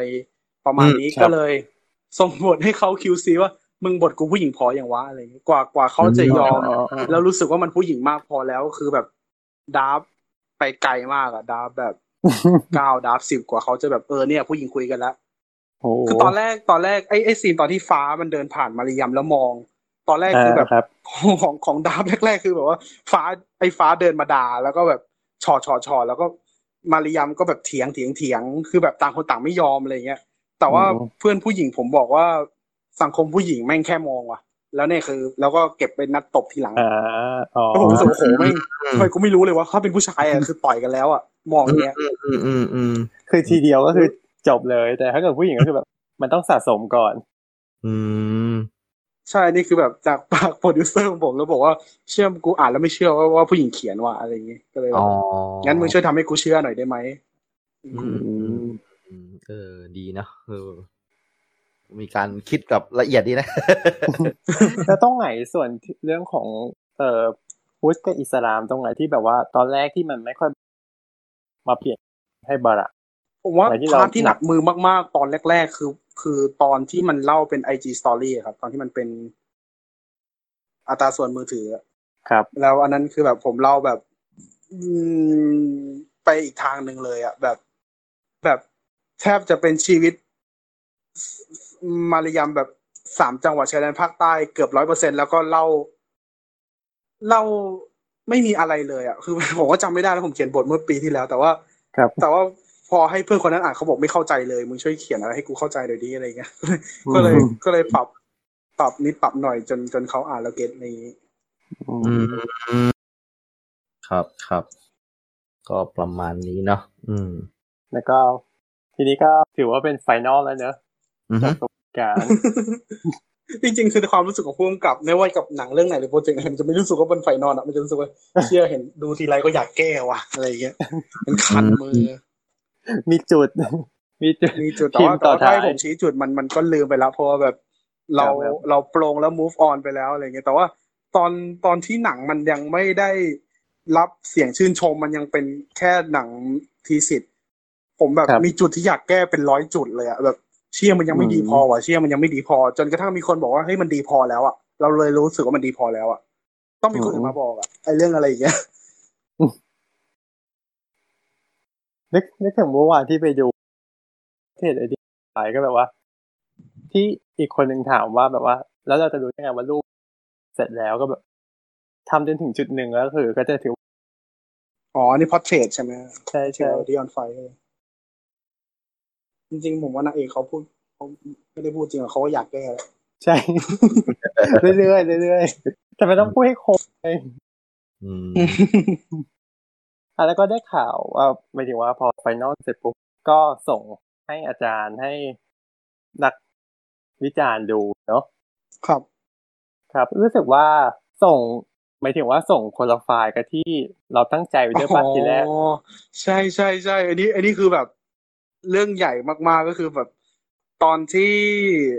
ทีมงานของงาน thesis เขาขอลิงก์ Google Drive หนังเพื่อที่จะเอาไปส่งให้นักวิจารณ์ครับแล้วผมดันส่งเป็นลิงก์โฟลเดอร์ ไม่ได้เป็นลิงก์ของตัวหนังเวอร์ชันที่อยากให้ฉายอะแล้วทีนี้ในโฟลเดอร์นั้นมีสองอันคือวงกลมกับเต็มเฟรมอะแล้วผมไม่ได้บอกว่าหนังของผมเป็นวงกลม แต่เขาเข้าใจวงกลมนั่นอะเป็นทีเซอร์หรือหรืออะไรก็ตามที่มันมันมัน แล้วเขารู้สึกว่าเฮ้ยหนังปกติมันต้องเต็มจอสิเขาก็เลยเอาเวอร์ชันเต็มจอให้กับนักวิจารณ์ แต่ผลปรากฏว่าแบบนักวิจารณ์ คือคือหมายถึงว่าไอ้ไอ้การที่ส่งให้นักวิจารณ์มองกรุงเทพ เอกนักวิจารณ์ที่มองกรุงเทพเอาไปให้ดูนั้นอ่าในงานของฤดูหนังมันจะมีการให้รางวัลด้วยครับ เป็น critic choice ครับ แล้วแล้วเออแล้วผมดันได้ critic choice เฉยเลยอะแบบเอ้าทั้งทั้งที่หนังมันไม่สมบูรณ์ คือมตอนนั้นผมเลยเกิดพารานอยว่า เฮ้ย หรือวงกลมกูไม่เวิร์กวะทั้งทั้งในเมื่อที่แบบ ไม่มีวงกลมเขาก็เข้าใจหนังเรา แล้วเขาก็รู้สึกว่ามันดีแล้วอะในตอนในขณะที่เราตัวเราเองที่เป็นคนกำกับอะครับก็มันครัคบล้องกับเรื่องก่อนนั้นเลยที่บอกว่ารู้สึกอยากแก้ตลอดเวลาในขณะที่เราที่เป็นคนกำกับก็รู้สึกว่าเชื่อวงกลมก็ยังไม่มากพออะแม่งเราต้องต้องต้องคิดอะไรให้มันเยอะกว่านี้อะไรอย่างเงี้ย แต่ปรากฏว่าพอพอดาวที่มันไม่ได้ไม่ได้เล่น ไม่ได้เล่นท่ายากอะไรเลยอะเป็นแบบดับนิ่งๆอะเออดัน ได้รับการชื่นชอบก็แบบอ่าโอเคอืมวงกลมกูไม่สำคัญสินะก็เลยนอนช่วงนึงอะไรอย่างเงี้ยคือวงกลมมันก็สำคัญแหละแต่เขาเรียกว่าไงดีหมายถึงว่า ด้วยองค์ประกอบของหนังมันช่วยส่งอยู่แล้ว แต่ถ้าเกิดยิ่งมีวงกลมก็ยิ่งจะส่ง อันนี้มองมองส่วนตัวนะอ๋อครับไม่แต่ตอนนั้นตอนนั้นนอนอย่างนี้จริงๆแล้วเพื่อนก็เลยบอกบอกแบบที่พี่พูดเลยอะครับ เพราะว่าตอนที่พี่ดูอะถ้าเกิดสมมติว่าเรามองในแง่เรื่องตัด เรื่องเฟรมภาพออกจริง ๆอะเฉพาะตัวเมสเซจจริง ๆอะพี่คิดว่ามันโอเคมากแล้ว แต่ว่าเฟรมภาพมันเป็นการกำหนดโฟกัสของคนดูอีกอีกแบบหนึ่งมันเหมือนส่งสัญญาณแต่พอขาดไปอย่างใดอย่างหนึ่งมันพี่คิดว่ามันคงเป็นลักษณะว่ามันดีคนละแบบ มันจะเปลี่ยนมุมมแต่องมันจะเปลี่ยนมุมมองคนดู อยากเห็นผมแบบว่าที่ถ้าไม่มีเฟรมอธิภาพบายง่าย ๆอะครับ มันผมว่ามันเหมือนกับเราทำเค้กใช่ไหมแล้วก็ ไอ้นักวิจารณ์อาหารได้กินเค้กเวอร์ชันที่ยังไม่ได้แต่งหน้า แล้วผมอืมที่เป็นคนทำอาหารก็จะรู้สึกว่าเชี่ยเขายังไม่ได้กินของที่มันเขาควรจะได้เห็น แล้วมันก็จะมีความนอยด์ว่าแบบเขาอาจจะแบบอร่อยเขาโดน spoil เวอร์ชันนั้นไปแล้ว อะไรอย่างนี้แอบอยากดูเวอร์ชั่นที่แบบไม่มีไม่มีเฟรมผมภาพลบไปแล้วเพราะว่าพอพอตอนนั้นผมนอยด์มากผมก็รู้สึกว่าเฮ้ยเวอร์ชันนี้ควรมีอยู่ แล้วแล้วผมก็เลยลบไปเลยเพราะว่าแบบ มัน มันผมกลัวว่าผมจะส่งพลาดอย่างนั้นอีกอ๋ออะไรอย่างเดี๋ยวเงี้ยครับเดี๋ยวพลาดอีกกันพลาดเฮ้ยแต่แต่เป็นเหมือนกันอะอารมณ์อารมณ์อย่างพี่นักเขียนอย่างเงี้ย ถ้าเกิดพี่เขียนอันไหนเสร็จปุ๊บอะคือพี่ต้องย้ายโฟลเดอร์ออกอันอันนั้นออกไปเลยนะคือจะต้องให้แบบว่าอันที่แบบล่าสุดเนี่ยมันอยู่ในที่ที่ visible ที่สุดส่วนอันที่มันเป็น draft แรกถึงแม้ว่าเราจะอาจจะลบลบลบไม่ลงอะแต่ว่าฉันต้องย้ายมันไปไกลๆไปไกลๆหูไกลๆตาเลยไม่งั้นเดี๋ยวแม่งเผลอครับ มันแต่ว่าตอนนั้นพอมองย้อนกลับไปก็เข้าใจความเป็นพลาดตรงนี้ได้ เพราะว่ามันเหมือนกับนอนวันละสามสี่ชั่วโมง แบบว่าคลุกคลีกับโปรเจกต์นี้ มันเลยมีโมโมเมนต์ที่แบบ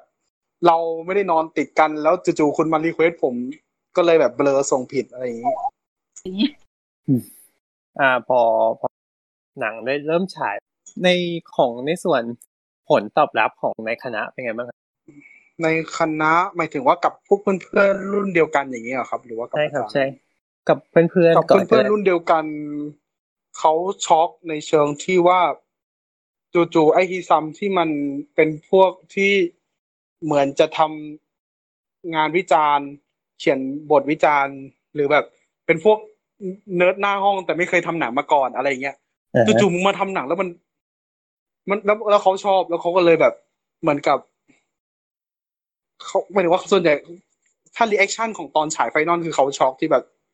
หนังมันออกมาทางนี้อะไรเงี้ยอืมอะไรประมาณนั้น ครับก็คงนึกไม่ถึงนะแบบว่าใช่เขาใช้คำว่ามามืดทางมามืดแล้วก็แบบว่าเหมือน มันมันเก็บเป็นความเก็บกด ที่แบบว่าแบบเอ่อคือตอนตอนมันน่าจะเป็นทุกปีแล้วที่แบบว่าพอพอถึงกลางเทอมอย่างนี้ใช่ไหมแล้วมันก็จะมีการที่แบบเฮ้ยหนังเรื่องนั้นได้รางวัลแน่เลยว่ะหนังเรื่องนั้นได้รางวัลแน่เลยก็คือจะเป็นหนัง ของคนอื่น และหนังผมจะไม่ได้อยู่ในช้อยส์ของการพูดถึงเลย คือผมซุ่มเงียบไม่ได้คุยกับโปรเจกต์ใครเลยอะไรเงี้ยครับแล้วแล้วพอพอผมที่เป็นหนังนอกสายตาของเพื่อน แล้วไม่ได้ไม่ได้โดนคาดหวังด้วยซ้ำอะไรเงี้ยเขาก็เลยแบบโหมึงไปกันใหญ่สัตว์เลยหนังมึงอะไรเงี้ยแล้วมันก็เหมือนเป็นลักษณะว่าแบบเฮ้ยคนนี้แบบว่า คือ แกเก็บกดขนาดนี้เลยเหรออะไรอย่างเงี้ย หนังครั้งแรกก็เลยแบบต้องปล่อยของแล้วแล้วไม่คือแบบผมพลานอยโลกหลังเรียนจบด้วยแล้วผมก็เลยรู้สึกว่าเฮ้ยเราจะมาเป็นหนังที่แบบ another movie ไม่ได้ว่ะเราต้องเป็นแบบ unique movie อะอืมผมมี mindset อย่างเงี้ยก็เลยแบบดีไซน์ยังไงก็ได้อะเพราะผมมีนิสัยอย่างหนึ่งอะเวลาเขียนงาน ผมจะคิดถึง packaging ก่อนที่จะคิดถึงเครื่องในมันอะอ่าฮะ แล้วผมจะต้องดีไซน์ packaging ก่อนเหมือนกับที่ผมขายงานด้วยด้วยสไตล์เฟรมวงกลมก่อนที่จะมีเนื้อเรื่องอะไรอย่างเงี้ยครับอ๋อซึ่งพอผมคิดทีเซอร์ได้ก่อนที่หนังจะเสร็จด้วยซ้ำอะว่าจะทำทีเซอร์ยังไงอะไรอย่างเงี้ยอะไรแบบเนี้ยคือแบบ แล้วเพราะผมรู้สึกว่าพอมัน unique แล้วมัน grab attention คนดูแล้วมันทำให้หนังเราไม่ได้เป็น another movie อะเป็นแบบ cliché cliché อะไรเงี้ย ซึ่งสุดท้ายสุดท้ายสุดท้ายมันเลยทำให้ ค่อนข้างค้นพบตัวเองว่าจริงๆแล้วเราอาจจะเหมาะกับสายทำเอ็มวีเหมือนกันเพราะว่าเอ็มวีมันคือแบบฟอร์ม มันคือพื้นที่ที่เอาหนังทดลองมาใส่เพลงแล้วไม่ได้รู้สึกว่ามันคือหนังทดลองอะเพราะว่าอ่ามัมัน smooth มันมันคือพื้นที่ระเบิด ไอเดียอ่าต่างระเบิดไอเดียในด้านของการคิดออกแบบหนังให้มันไม่ไม่ไม่มันสดใหม่อะไรเงี้ยๆอืมใช่แล้วก็ใช้เวลาน้อยกว่าด้วย ใช่ครับ แต่ว่าก็ไม่ได้ไม่ได้ที่จะแบบเดินทาง MV ร้อยเปอร์เซ็นก็ก็มีแบบคิดคิดแหละว่าจะ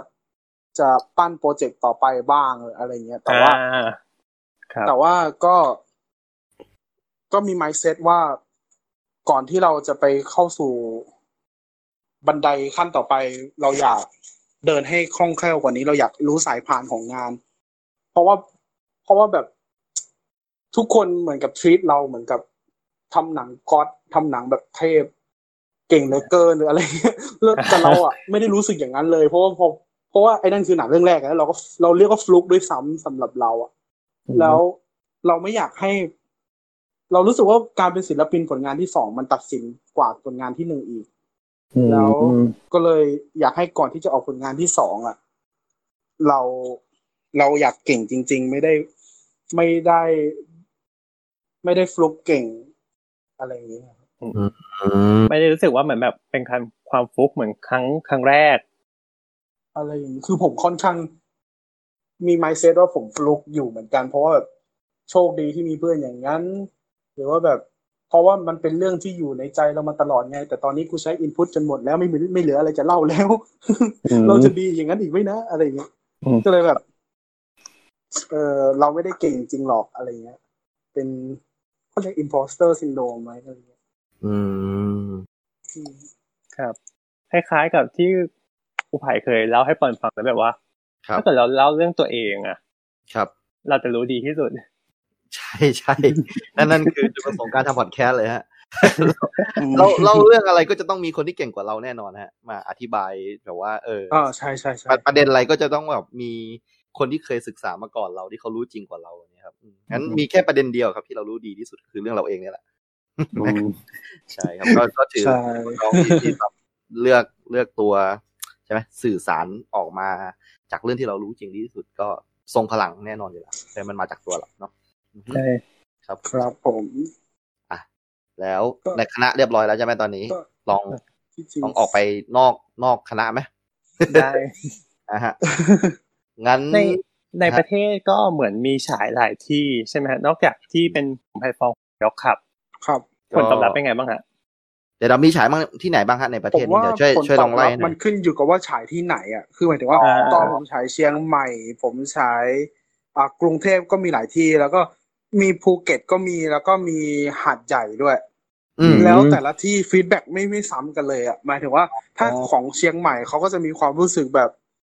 อ่า เขาใช้คำว่า มันไม่ใช่ช็อกอะแต่มันแบบว่า พอด้วยความที่สสังคมมุสลิมสัดส่วนมันแบบแค่ไม่กี่เปอร์เซ็นต์ในที่เชียงใหม่อะไรเงี้ยเขาเขาก็จะรู้สึกว่ามันคือหนังชายขอบอะอืมอ๋ออืมรู้สึกว่าอ๋อเอออะไรเงี้ย แต่ว่าพอกับคนที่เป็นหัดใหญ่ที่มีสัดส่วนของมุสลิมเยอะเขาก็จะรู้สึกว่า เออมันคือหนังที่เป็นตัวแทนของเราที่ออกมาพูดความรู้สึกของเราอะ อืมอืมหรืออะไรเงี้ย แต่ว่าถ้าเป็นกรุงเทพเขาก็จะแบบ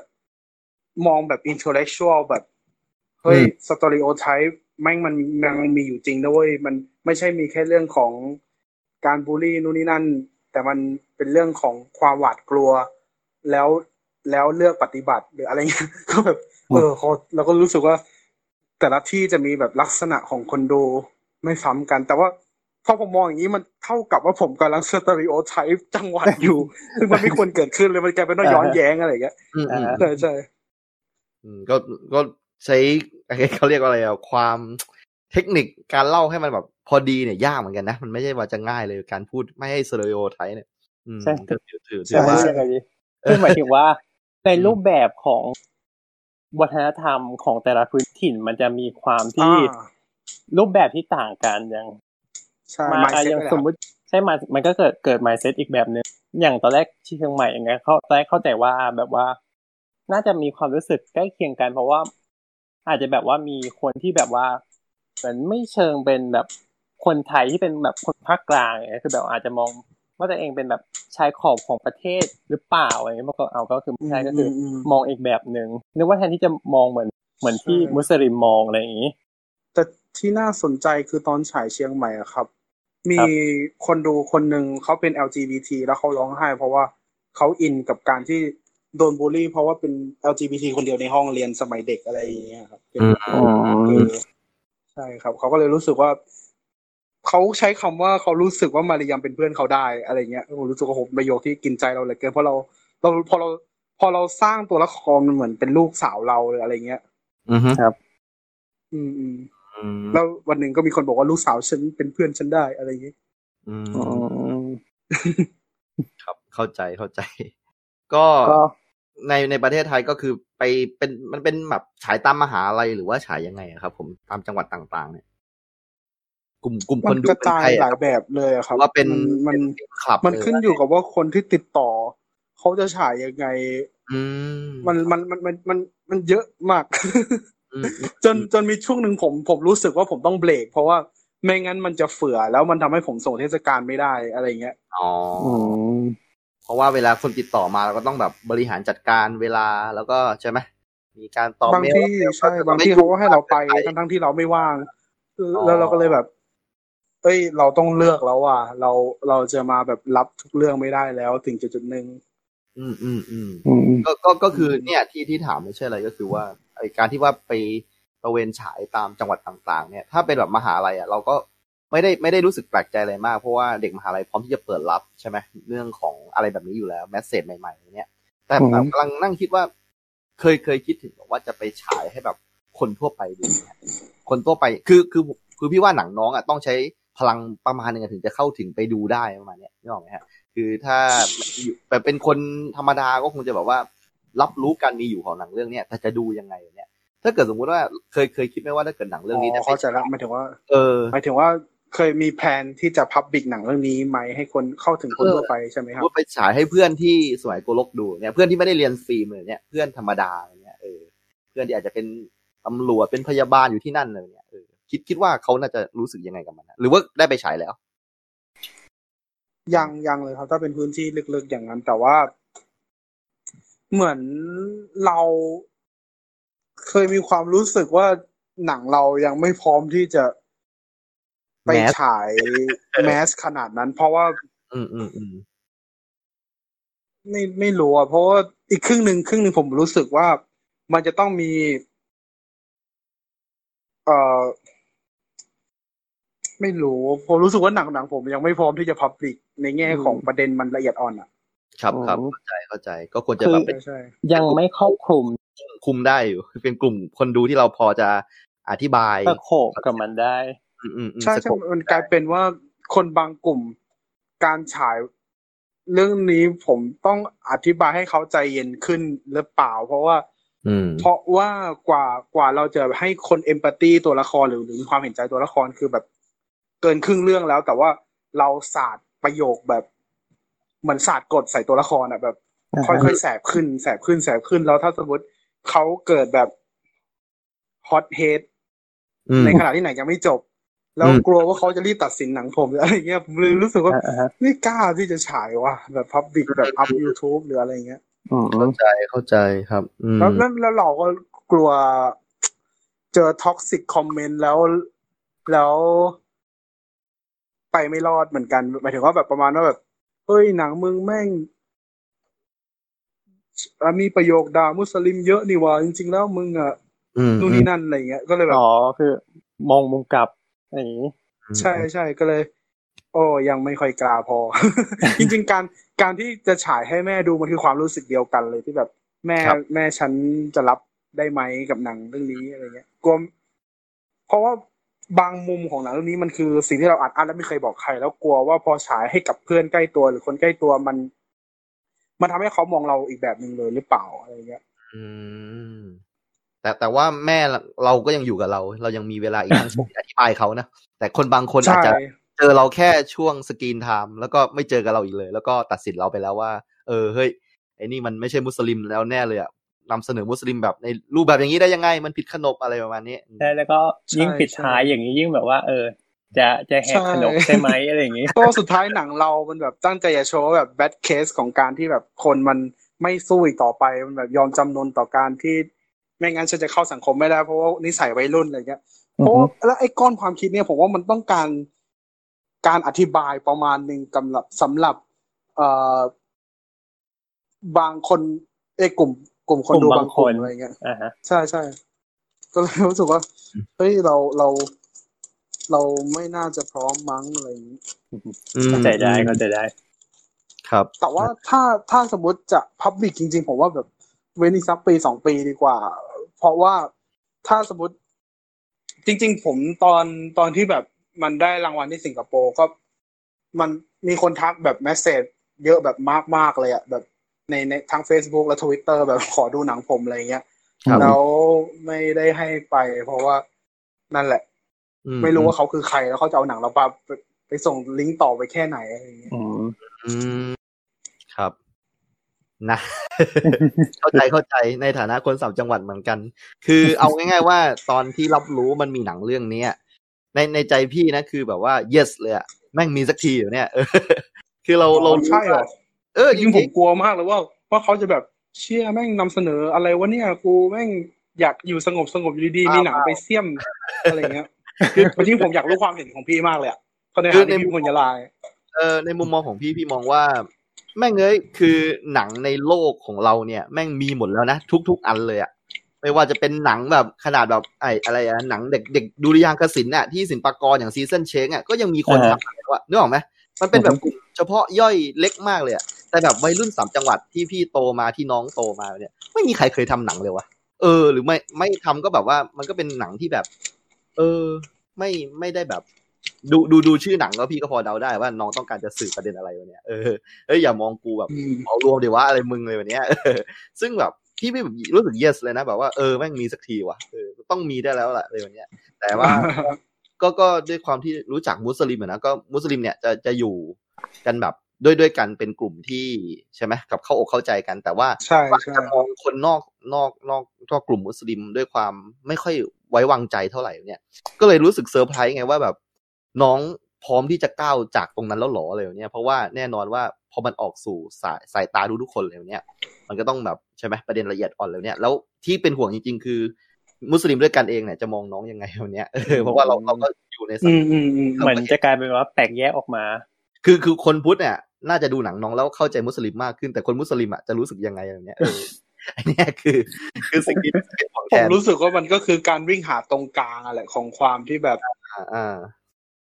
ของคนที่ที่แบบ เอ่อถ้ามันมีประโยคอันนึงของเพลง Imagine อะ ที่แบบ ถ้าไม่มีศาสนาโลกใบนี้ก็ไม่มีอะไรเกิดขึ้นแล้วอะ อืมอืมอืมคือคือพอเราแล้วเราก็รู้สึกว่าแบบ เออทำทำไมกับการที่เรานับถือศาสนา แล้วไม่งเรื่องเยอะจังเลยเว่ากับทั้งทั้งที่บ้านแล้วก็กับคนที่มองหาเรา อะ เราแม่งแค่นับถือศาสนาอะอืมอืมอะไรอย่างเงี้ยอืมมันคือการตั้งคำถามของความที่เราไม่ได้เกลียดหรือโกรธ identity ตัวเองเลย แต่เราแค่แบบทำไมวะเฉยๆอะอืมเออแล้วเราก็เอาความทำไมวะไปใส่ในฉากจบอะไม่ได้แบบ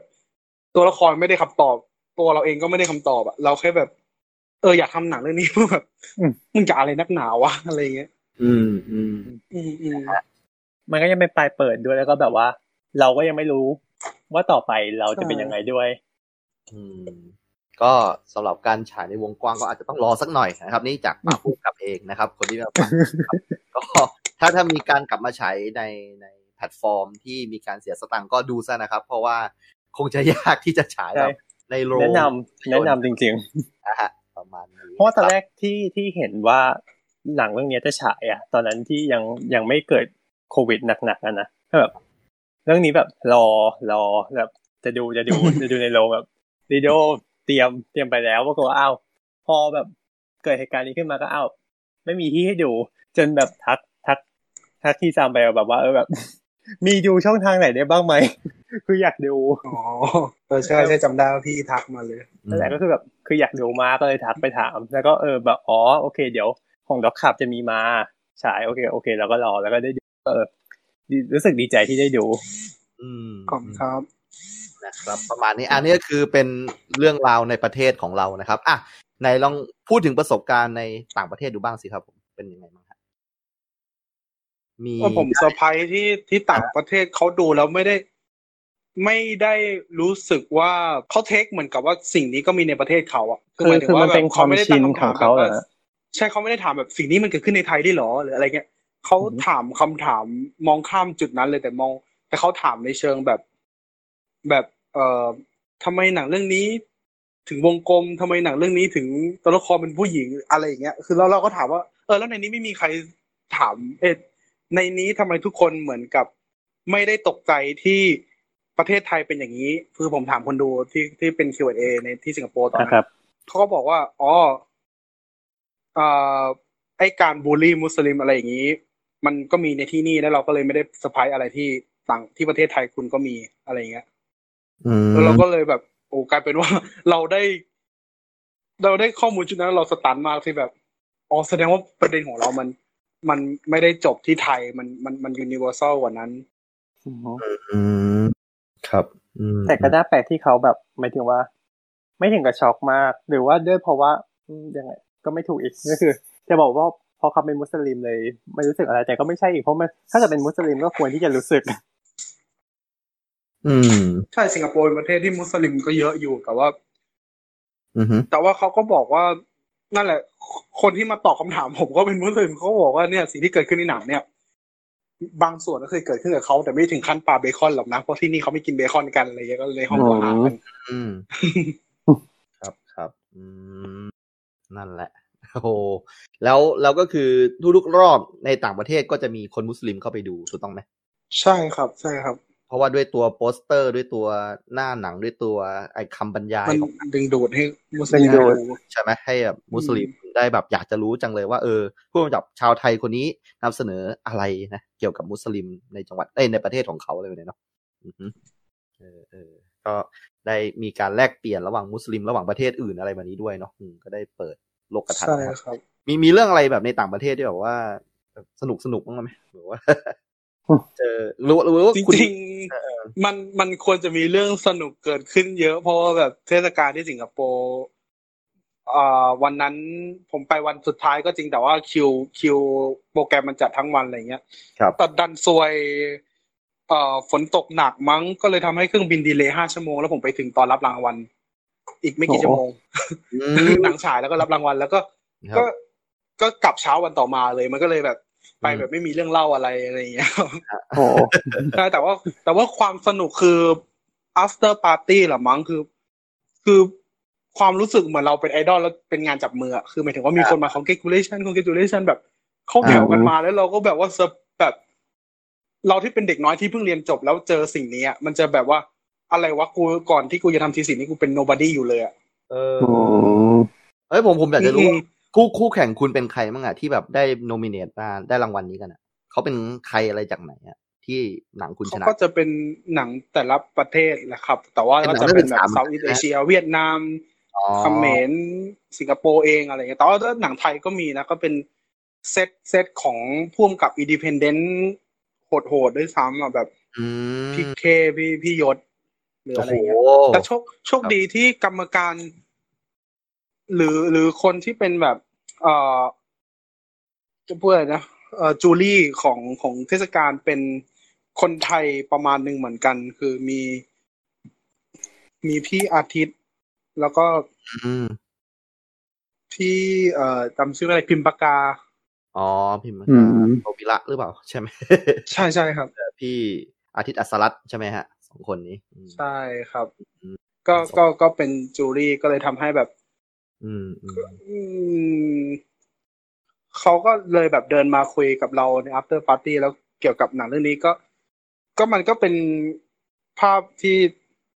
ที่สำหรับคนที่เพิ่งเรียนจบแล้วจู่ๆพ่วงกับที่เราแบบเจอเบอชื่ร์นใหญ่ชอบเลยเขานะก็เดินเออเออเดินมาชื่นชอบหนังเรา ชื่นชมหนังเราอะไรอย่างเงี้ยแล้วเราก็แบบอืมอืมเออ มีความแบบเฮียนี่มันภาพฝันชัดๆอะไรอย่างเงี้ยเออเออสุดยอดเลยฮะ อื้อหือโอ้โห คุณอาทิตย์อัสสรัตน์นี้คือสุดยอดนะ แกก็สมัยที่แกเป็นใช่ไหมทำหนังเรื่องแรกๆเนี่ยแกก็แบบแบบไปได้รางวัลอะไรมาเหมือนกันนะเรื่องแรกๆเรื่อง Wonderful Town มันมันมันก่อนหน้านั้นเนี่ยเป็นหนังสั้นเรื่องมอเตอร์ไซค์เออเหมือนแกเรียนหนังที่ต่างประเทศมั้งผมจำไม่ได้ไม่มั่นใจนะเออแล้วหนังแกก็ใช่เนี่ยคล้ายๆคุณเนี่ยชีวิตเขาคือเป็นตอนที่เป็นแบบทีสินหนังก็แบบหนังแกที่เป็นทีสีก็ได้รางวัลเหมือนกันประมาณนี้นะครับอืมอือฮึ ก็ดีใจด้วยนะฮะ ได้เจอไอดอลนะครับ เอออันนั้นก็คือเรื่องวัฒวัฒวัฒนธรรมฝรั่งก็จะ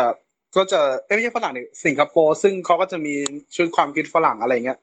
ฮะบางคนก็เดินมาเช็คแฮนด์แล้วขอกอดแล้วแล้วผมแบบในชีวิตนี้ไม่เคยโดนกอดเลยเขาจู่ๆใครคนแปลกหน้าแล้วแบบ I I like your film แล้วก็กอดแล้วก็แบบshake hand แล้วก็แบบโอ้นู่นนี่นั่นแล้วก็แบบเชียร์อะไรวะคือแบบนี่ harassment กูปะเนี่ย ถ้าเป็นพี่พี่ขอไลน์นะบอกว่าเออเดี๋ยวคุยกันเดี๋ยวนะนะใจเย็นใจเย็นโทษโทษโทษโทษโทษโอเคอันนั้นก็คือเรื่องสนุกสนุกๆนะกับการที่ได้เอาผลงานไปฉายที่ต่างประเทศนะครับ แล้วก็ครับไม่ใช่ไปฉายธรรมดาด้วยไปรับรางวัลซะด้วยซ้ำนะครับก็ถือว่าใช่แม้ว่าจะมี after party สั้น ๆ แต่ว่าก็ถือว่าเป็นช่วงเวลาที่น่าประทับใจนะฮะเจอคนที่แบบเป็นคอเดียวกันนะเนาะอืมอืมผมเพิ่งนึกได้อย่างหนึ่งโทษทีว่าครับว่า ว่าพอตอนผมดูโปรแกรมหนังผมแล้วมันหนังดีหมดเลย แล้วพอผมเป็นหนังปิดของโปรแกรมนั้นอะแล้วผมก็รู้สึกว่าหนังชั้นกระจอกเหลือเกินอะไรอย่างเงี้ย แล้วตอนตอนที่เป็น part ประกาศรางวัลอืม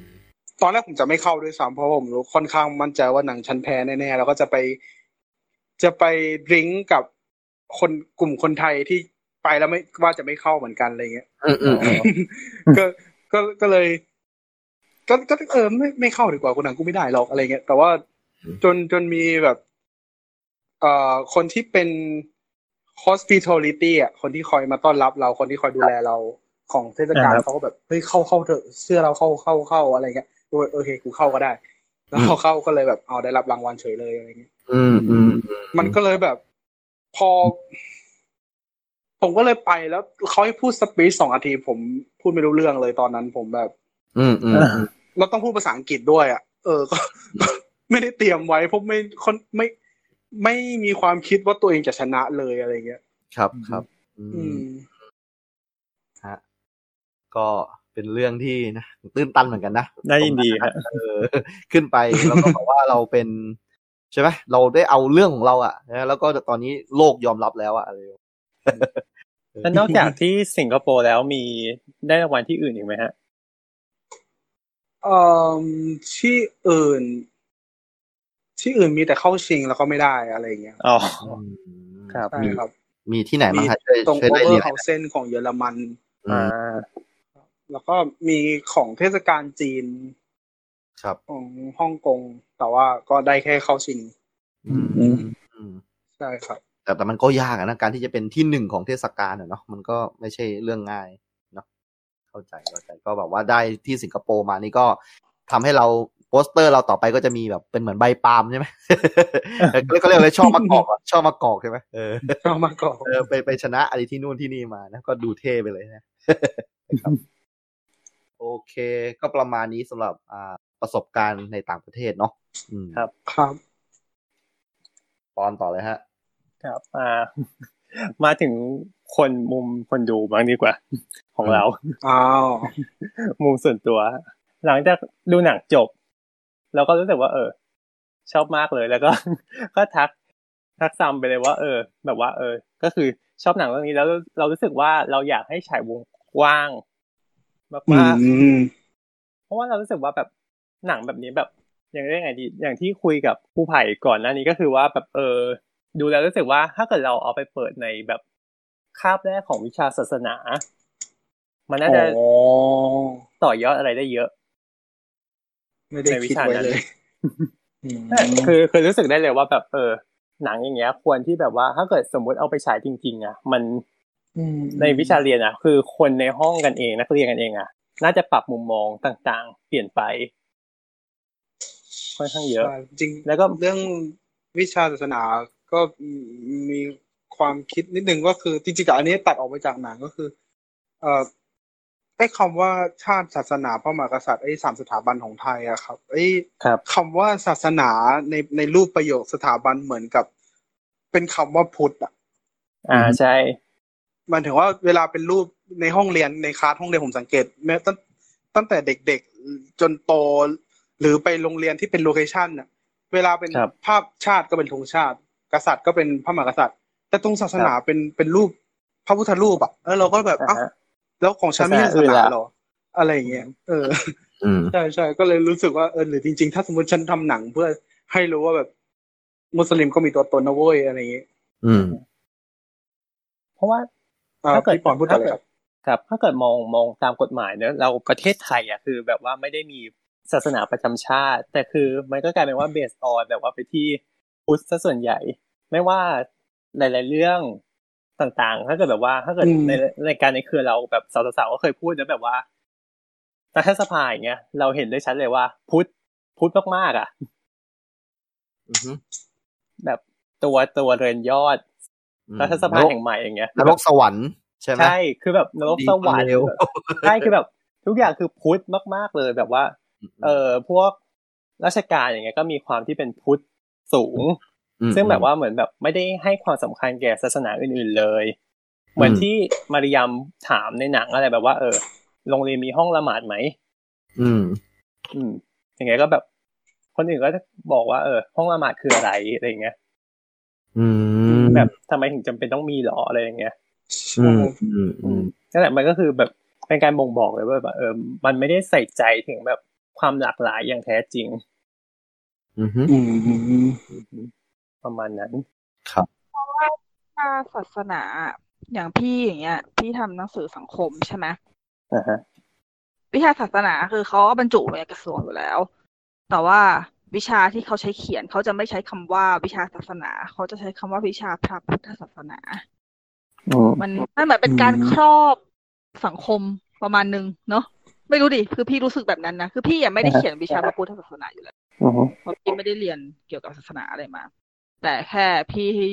ทำอยู่ในวงการที่เห็นวิชานั้น แล้วพี่ก็มีความรู้สึกนิดนึงว่า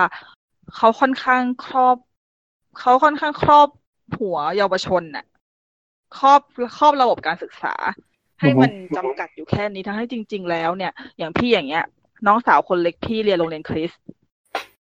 เขาก็จะไม่ได้เรียนวิชาพุทธศาสนา เขาจะเรียนสังคมศึกษา แล้วเขาก็จะเรียนศาสนาเป็นหนึ่งใน เป็นหนึ่งในบทเรียน ว่าศาสนาบนโลกเนี้ยมันมีอะไรบ้าง เป็นเอกชนแต่ในขณะที่โรงเรียนรัฐที่เรียนตามหลักสูตรกระทรวงหนึ่งร้อยเปอร์เซ็นเลยอะวิชาพระพุทธศาสนาคือเป็นเบสหลัก ต่อให้เด็กคนนั้นเป็นนักถือศาสนาอื่น ก็จะต้องเรียนวิชาพระพุทธศาสนามันเหมือนกันในหนังที่เห็นฉากที่มารยมต้องทำป้ายนิเทศ พุทธประวัติอย่างเงี้ยเออเออมันเหมือนกับมันมันครอบ มันครอบการศึกษาส่วนใหญ่ของประเทศไว้ ซึ่งจริงๆ พี่ไม่ค่อยเห็นด้วยกับประเด็นนี้เท่าไหร่ ที่มันครอบเพราะว่า เพราะว่าสังคมเราไม่ได้มีศาสนาเดียวใช่ก็อย่างที่เราเราเคยเรียนกันมาอย่างเงี้ยก็คือเราจะเห็นแบบ คือพุทธล้วนเนี่ยวิชาก็คือเป็นวิชาพระพุทธศาสนา แล้วก็แบบเข้าไปก็คือแบบว่า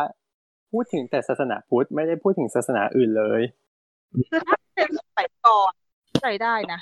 เพราะถ้าสมัยก่อนอะ อาจจะด้วยสังคมด้วยการถ่ายทอดอะไรมาว่า อ่า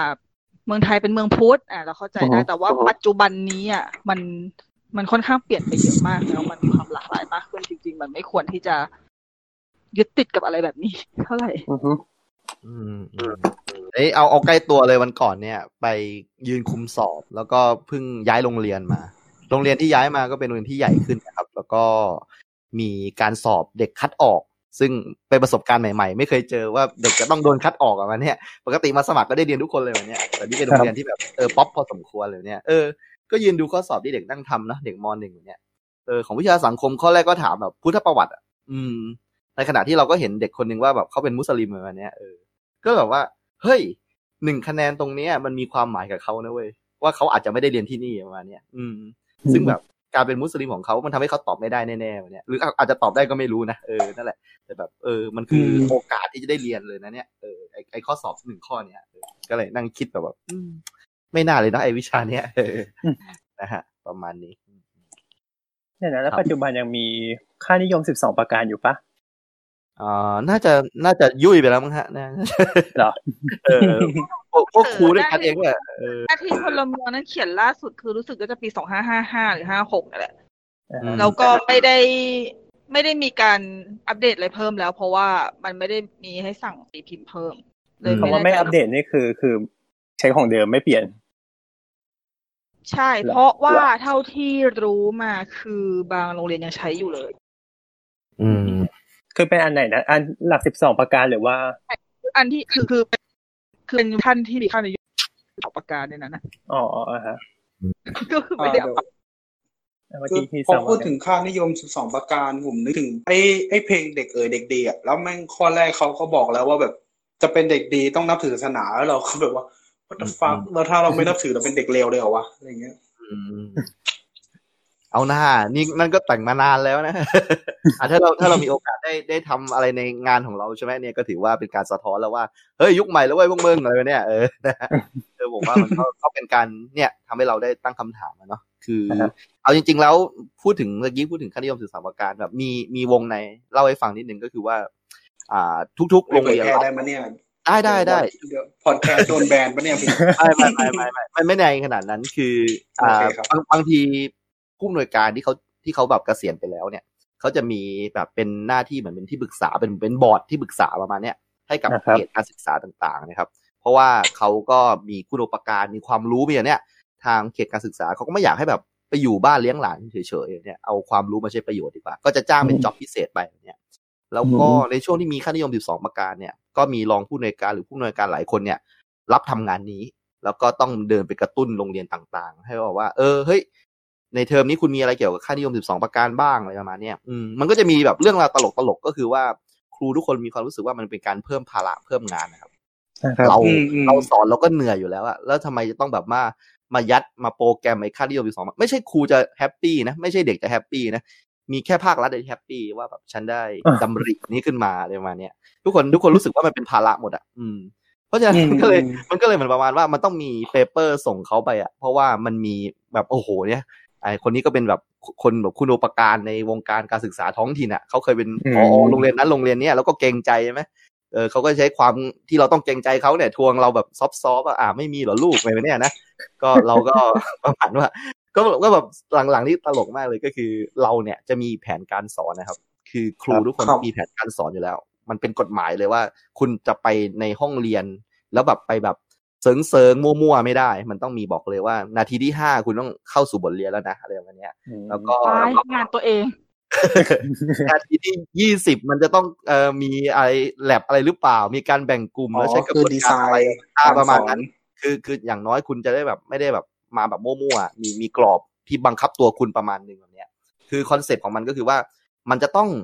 โยนไปให้ใครคนนั้นก็ต้องทำแบบเราได้ สมมุติวันนี้ครูไผ่ป่วยเนี่ยแล้วโยนแผนการสอนให้ครูนุกสมมตินะครูนุกต้องสอนเหมือนครูไผ่เลยประมาณนั้นอะเออมันนั่นคือ concept ของมันอะไรอะไรประมาณนั้นเหมือนว่าไม่ไม่ไม่ไม่ไม่ให้เราแบบด้นสดได้เลยวันเนี้ยทีนี้ความความตลกก็คือว่าอะในเมื่อคุณต้องการ paper แล้วคุณต้องการให้เราเห็นว่าเรามีค่านิยมสิบสองประการเนี่ย ก็คือมันจะมีเหมือนกับประโยคนึงที่โรงเรียนแบบว่า เขียนมาให้อะ แล้วให้ทุกคนก๊อปใส่แผนอะว่าเนี่ยฉันได้บอกเด็กไปแล้วนะว่าเราต้องมีค่านิยม 12 ประการอะไรแบบเนี้ยก็คือว่า มีการแบ่งกลุ่มเพื่อสะท้อนให้ตรงกับค่านิยม 12 ประการข้อที่เท่านี้อะไรประมาณเนี้ยเออเป็นแพลตฟอร์มไป ซึ่งเราจะทำหรือไม่ทำซึ่งเราไม่ทำหรอกเออแต่มันก็ลดภาระเราภาครัฐก็ happy แบบโอ้นะนโยบายมันได้ไปถึงเด็กแล้วอะไรแบบนี้เออนี่ก็เล่าเล่าให้ฟังนั้นไม่ต้องห่วงครับว่าเด็กจะโดนโปรแกรมอะไรเนี่ย ครูก็ขี้เกียจทำนะฮะสบายใจได้โอเคครับเป็นความรู้ชุดใหม่เลยเพราะผมก็คิดว่าฮะภาค ภาคการศึกษาก็จะแบบอืมสนับสนุนกับสิ่งนี้เต็มที่แล้วผมก็รู้สึกว่า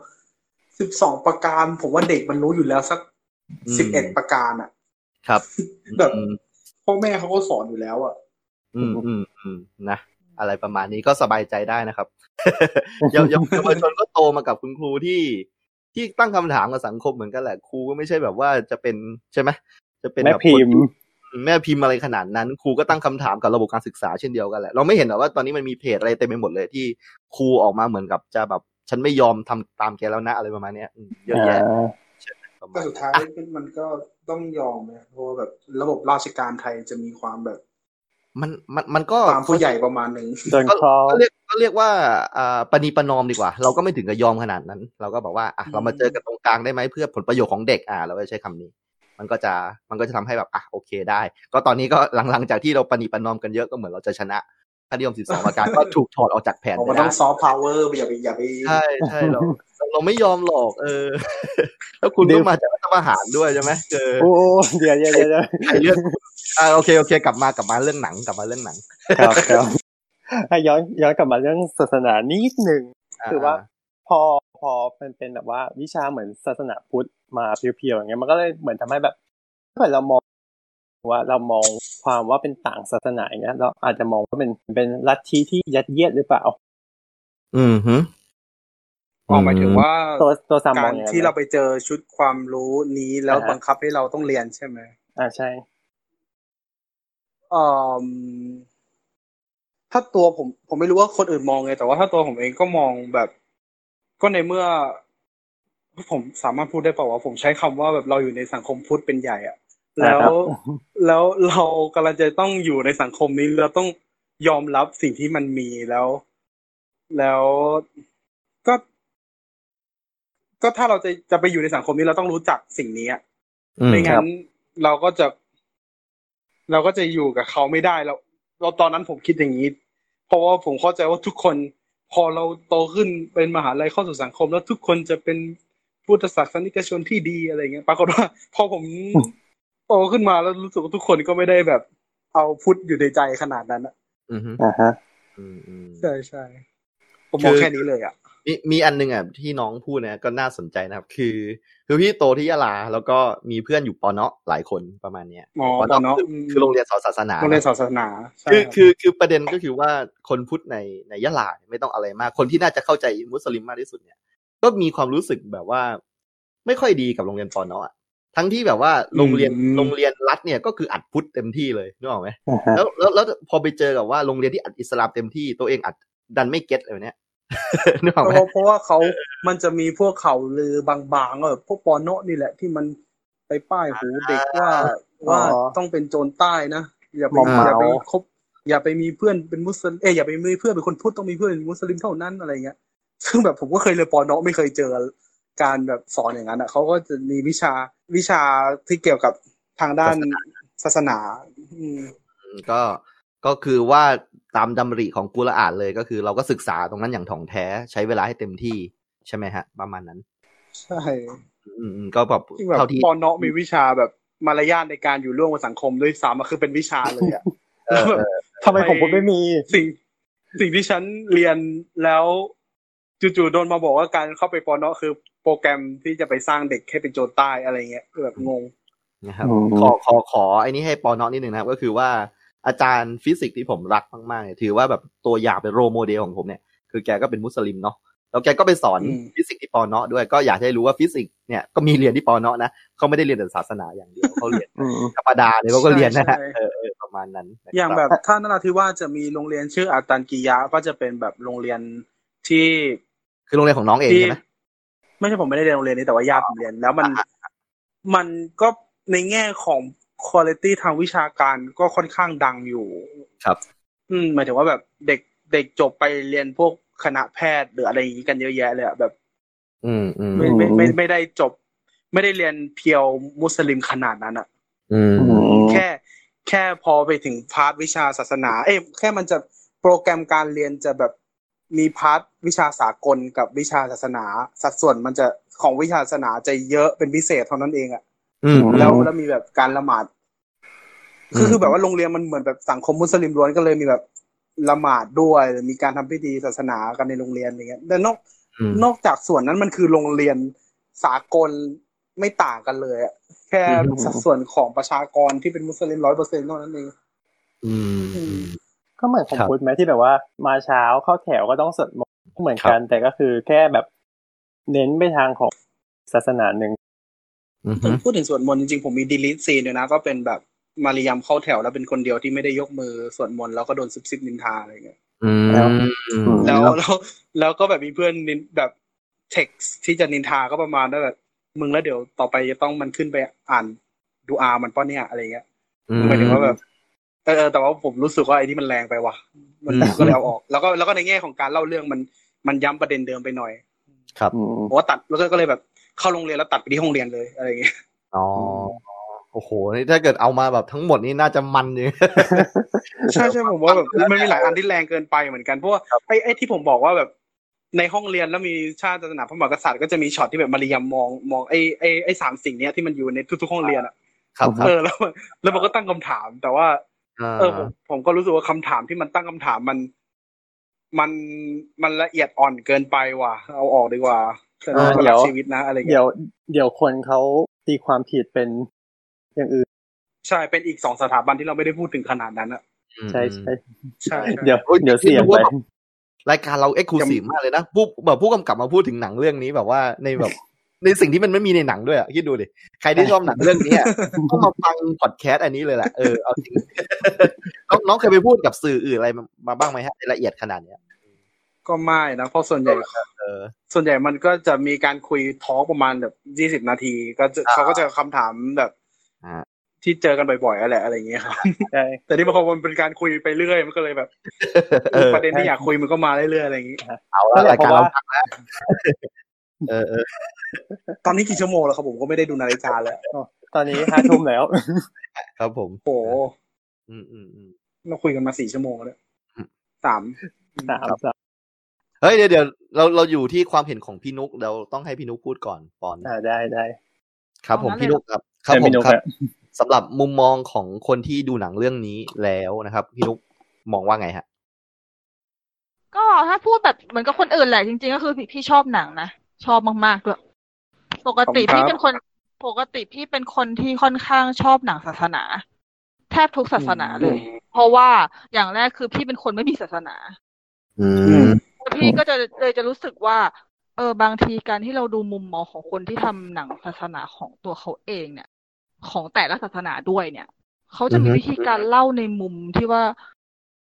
คือบางอเราย่างไม่บางคิดเรื่มาอก่องนอะไรอย่างงี้เออคืออย่างบางเรื่องเนี่ย จะมองว่าเขาไบแอสที่ศาสนาตัวเองทั้งหมดมันก็ไม่ใช่นะ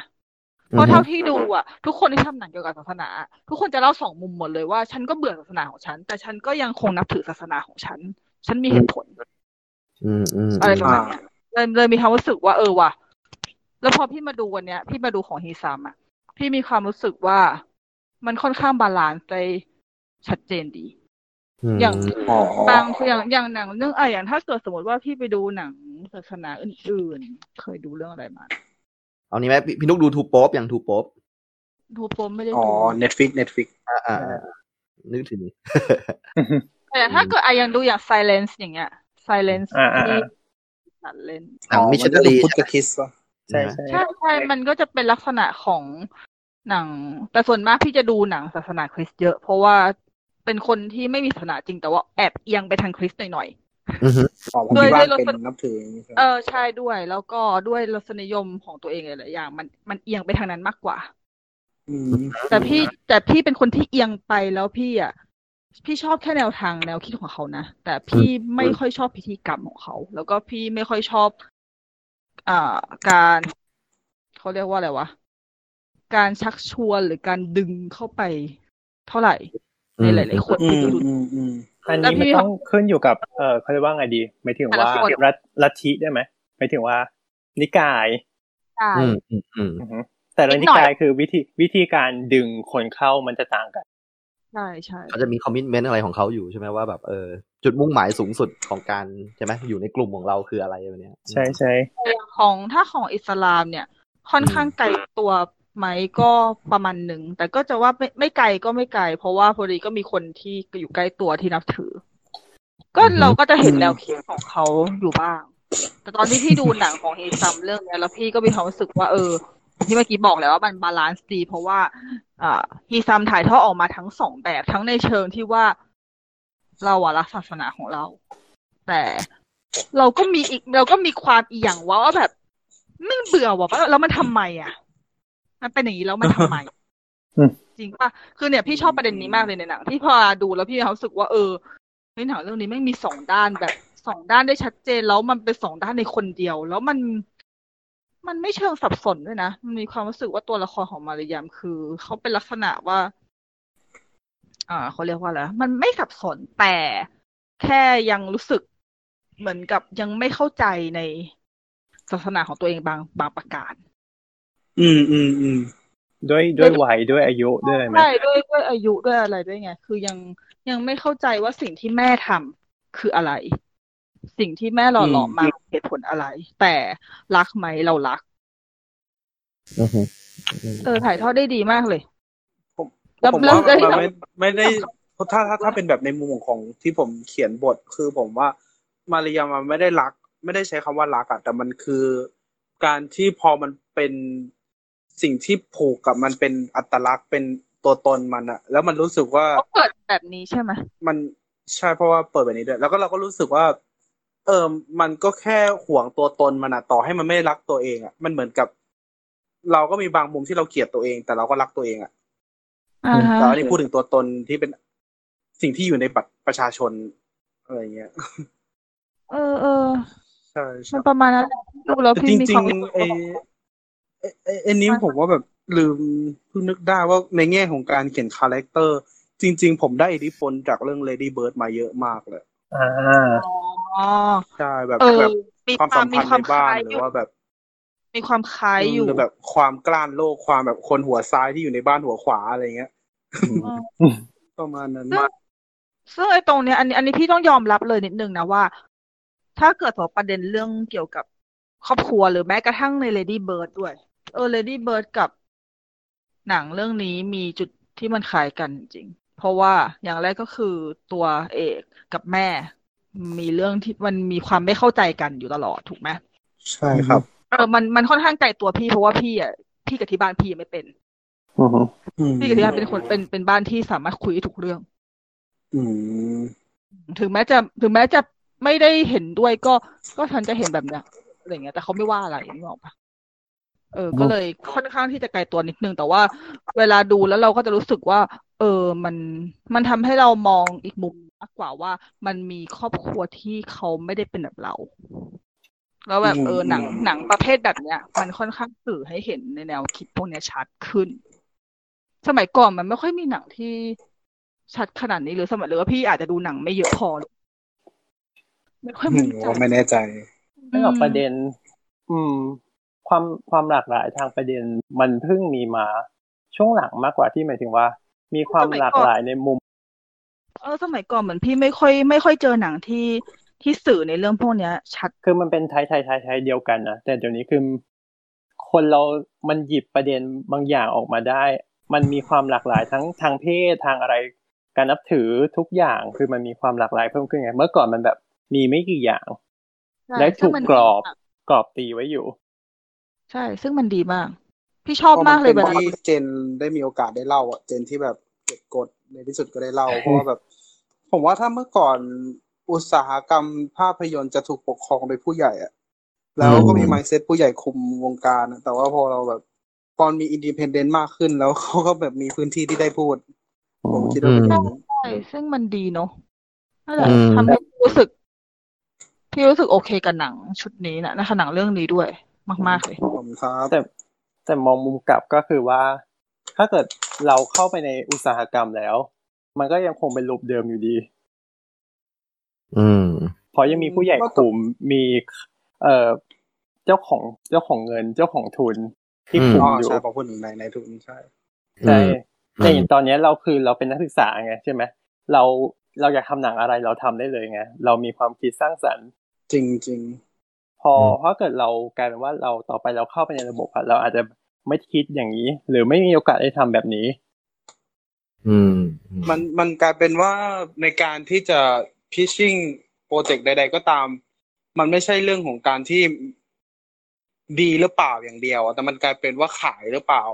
แล้วพอใช่เรา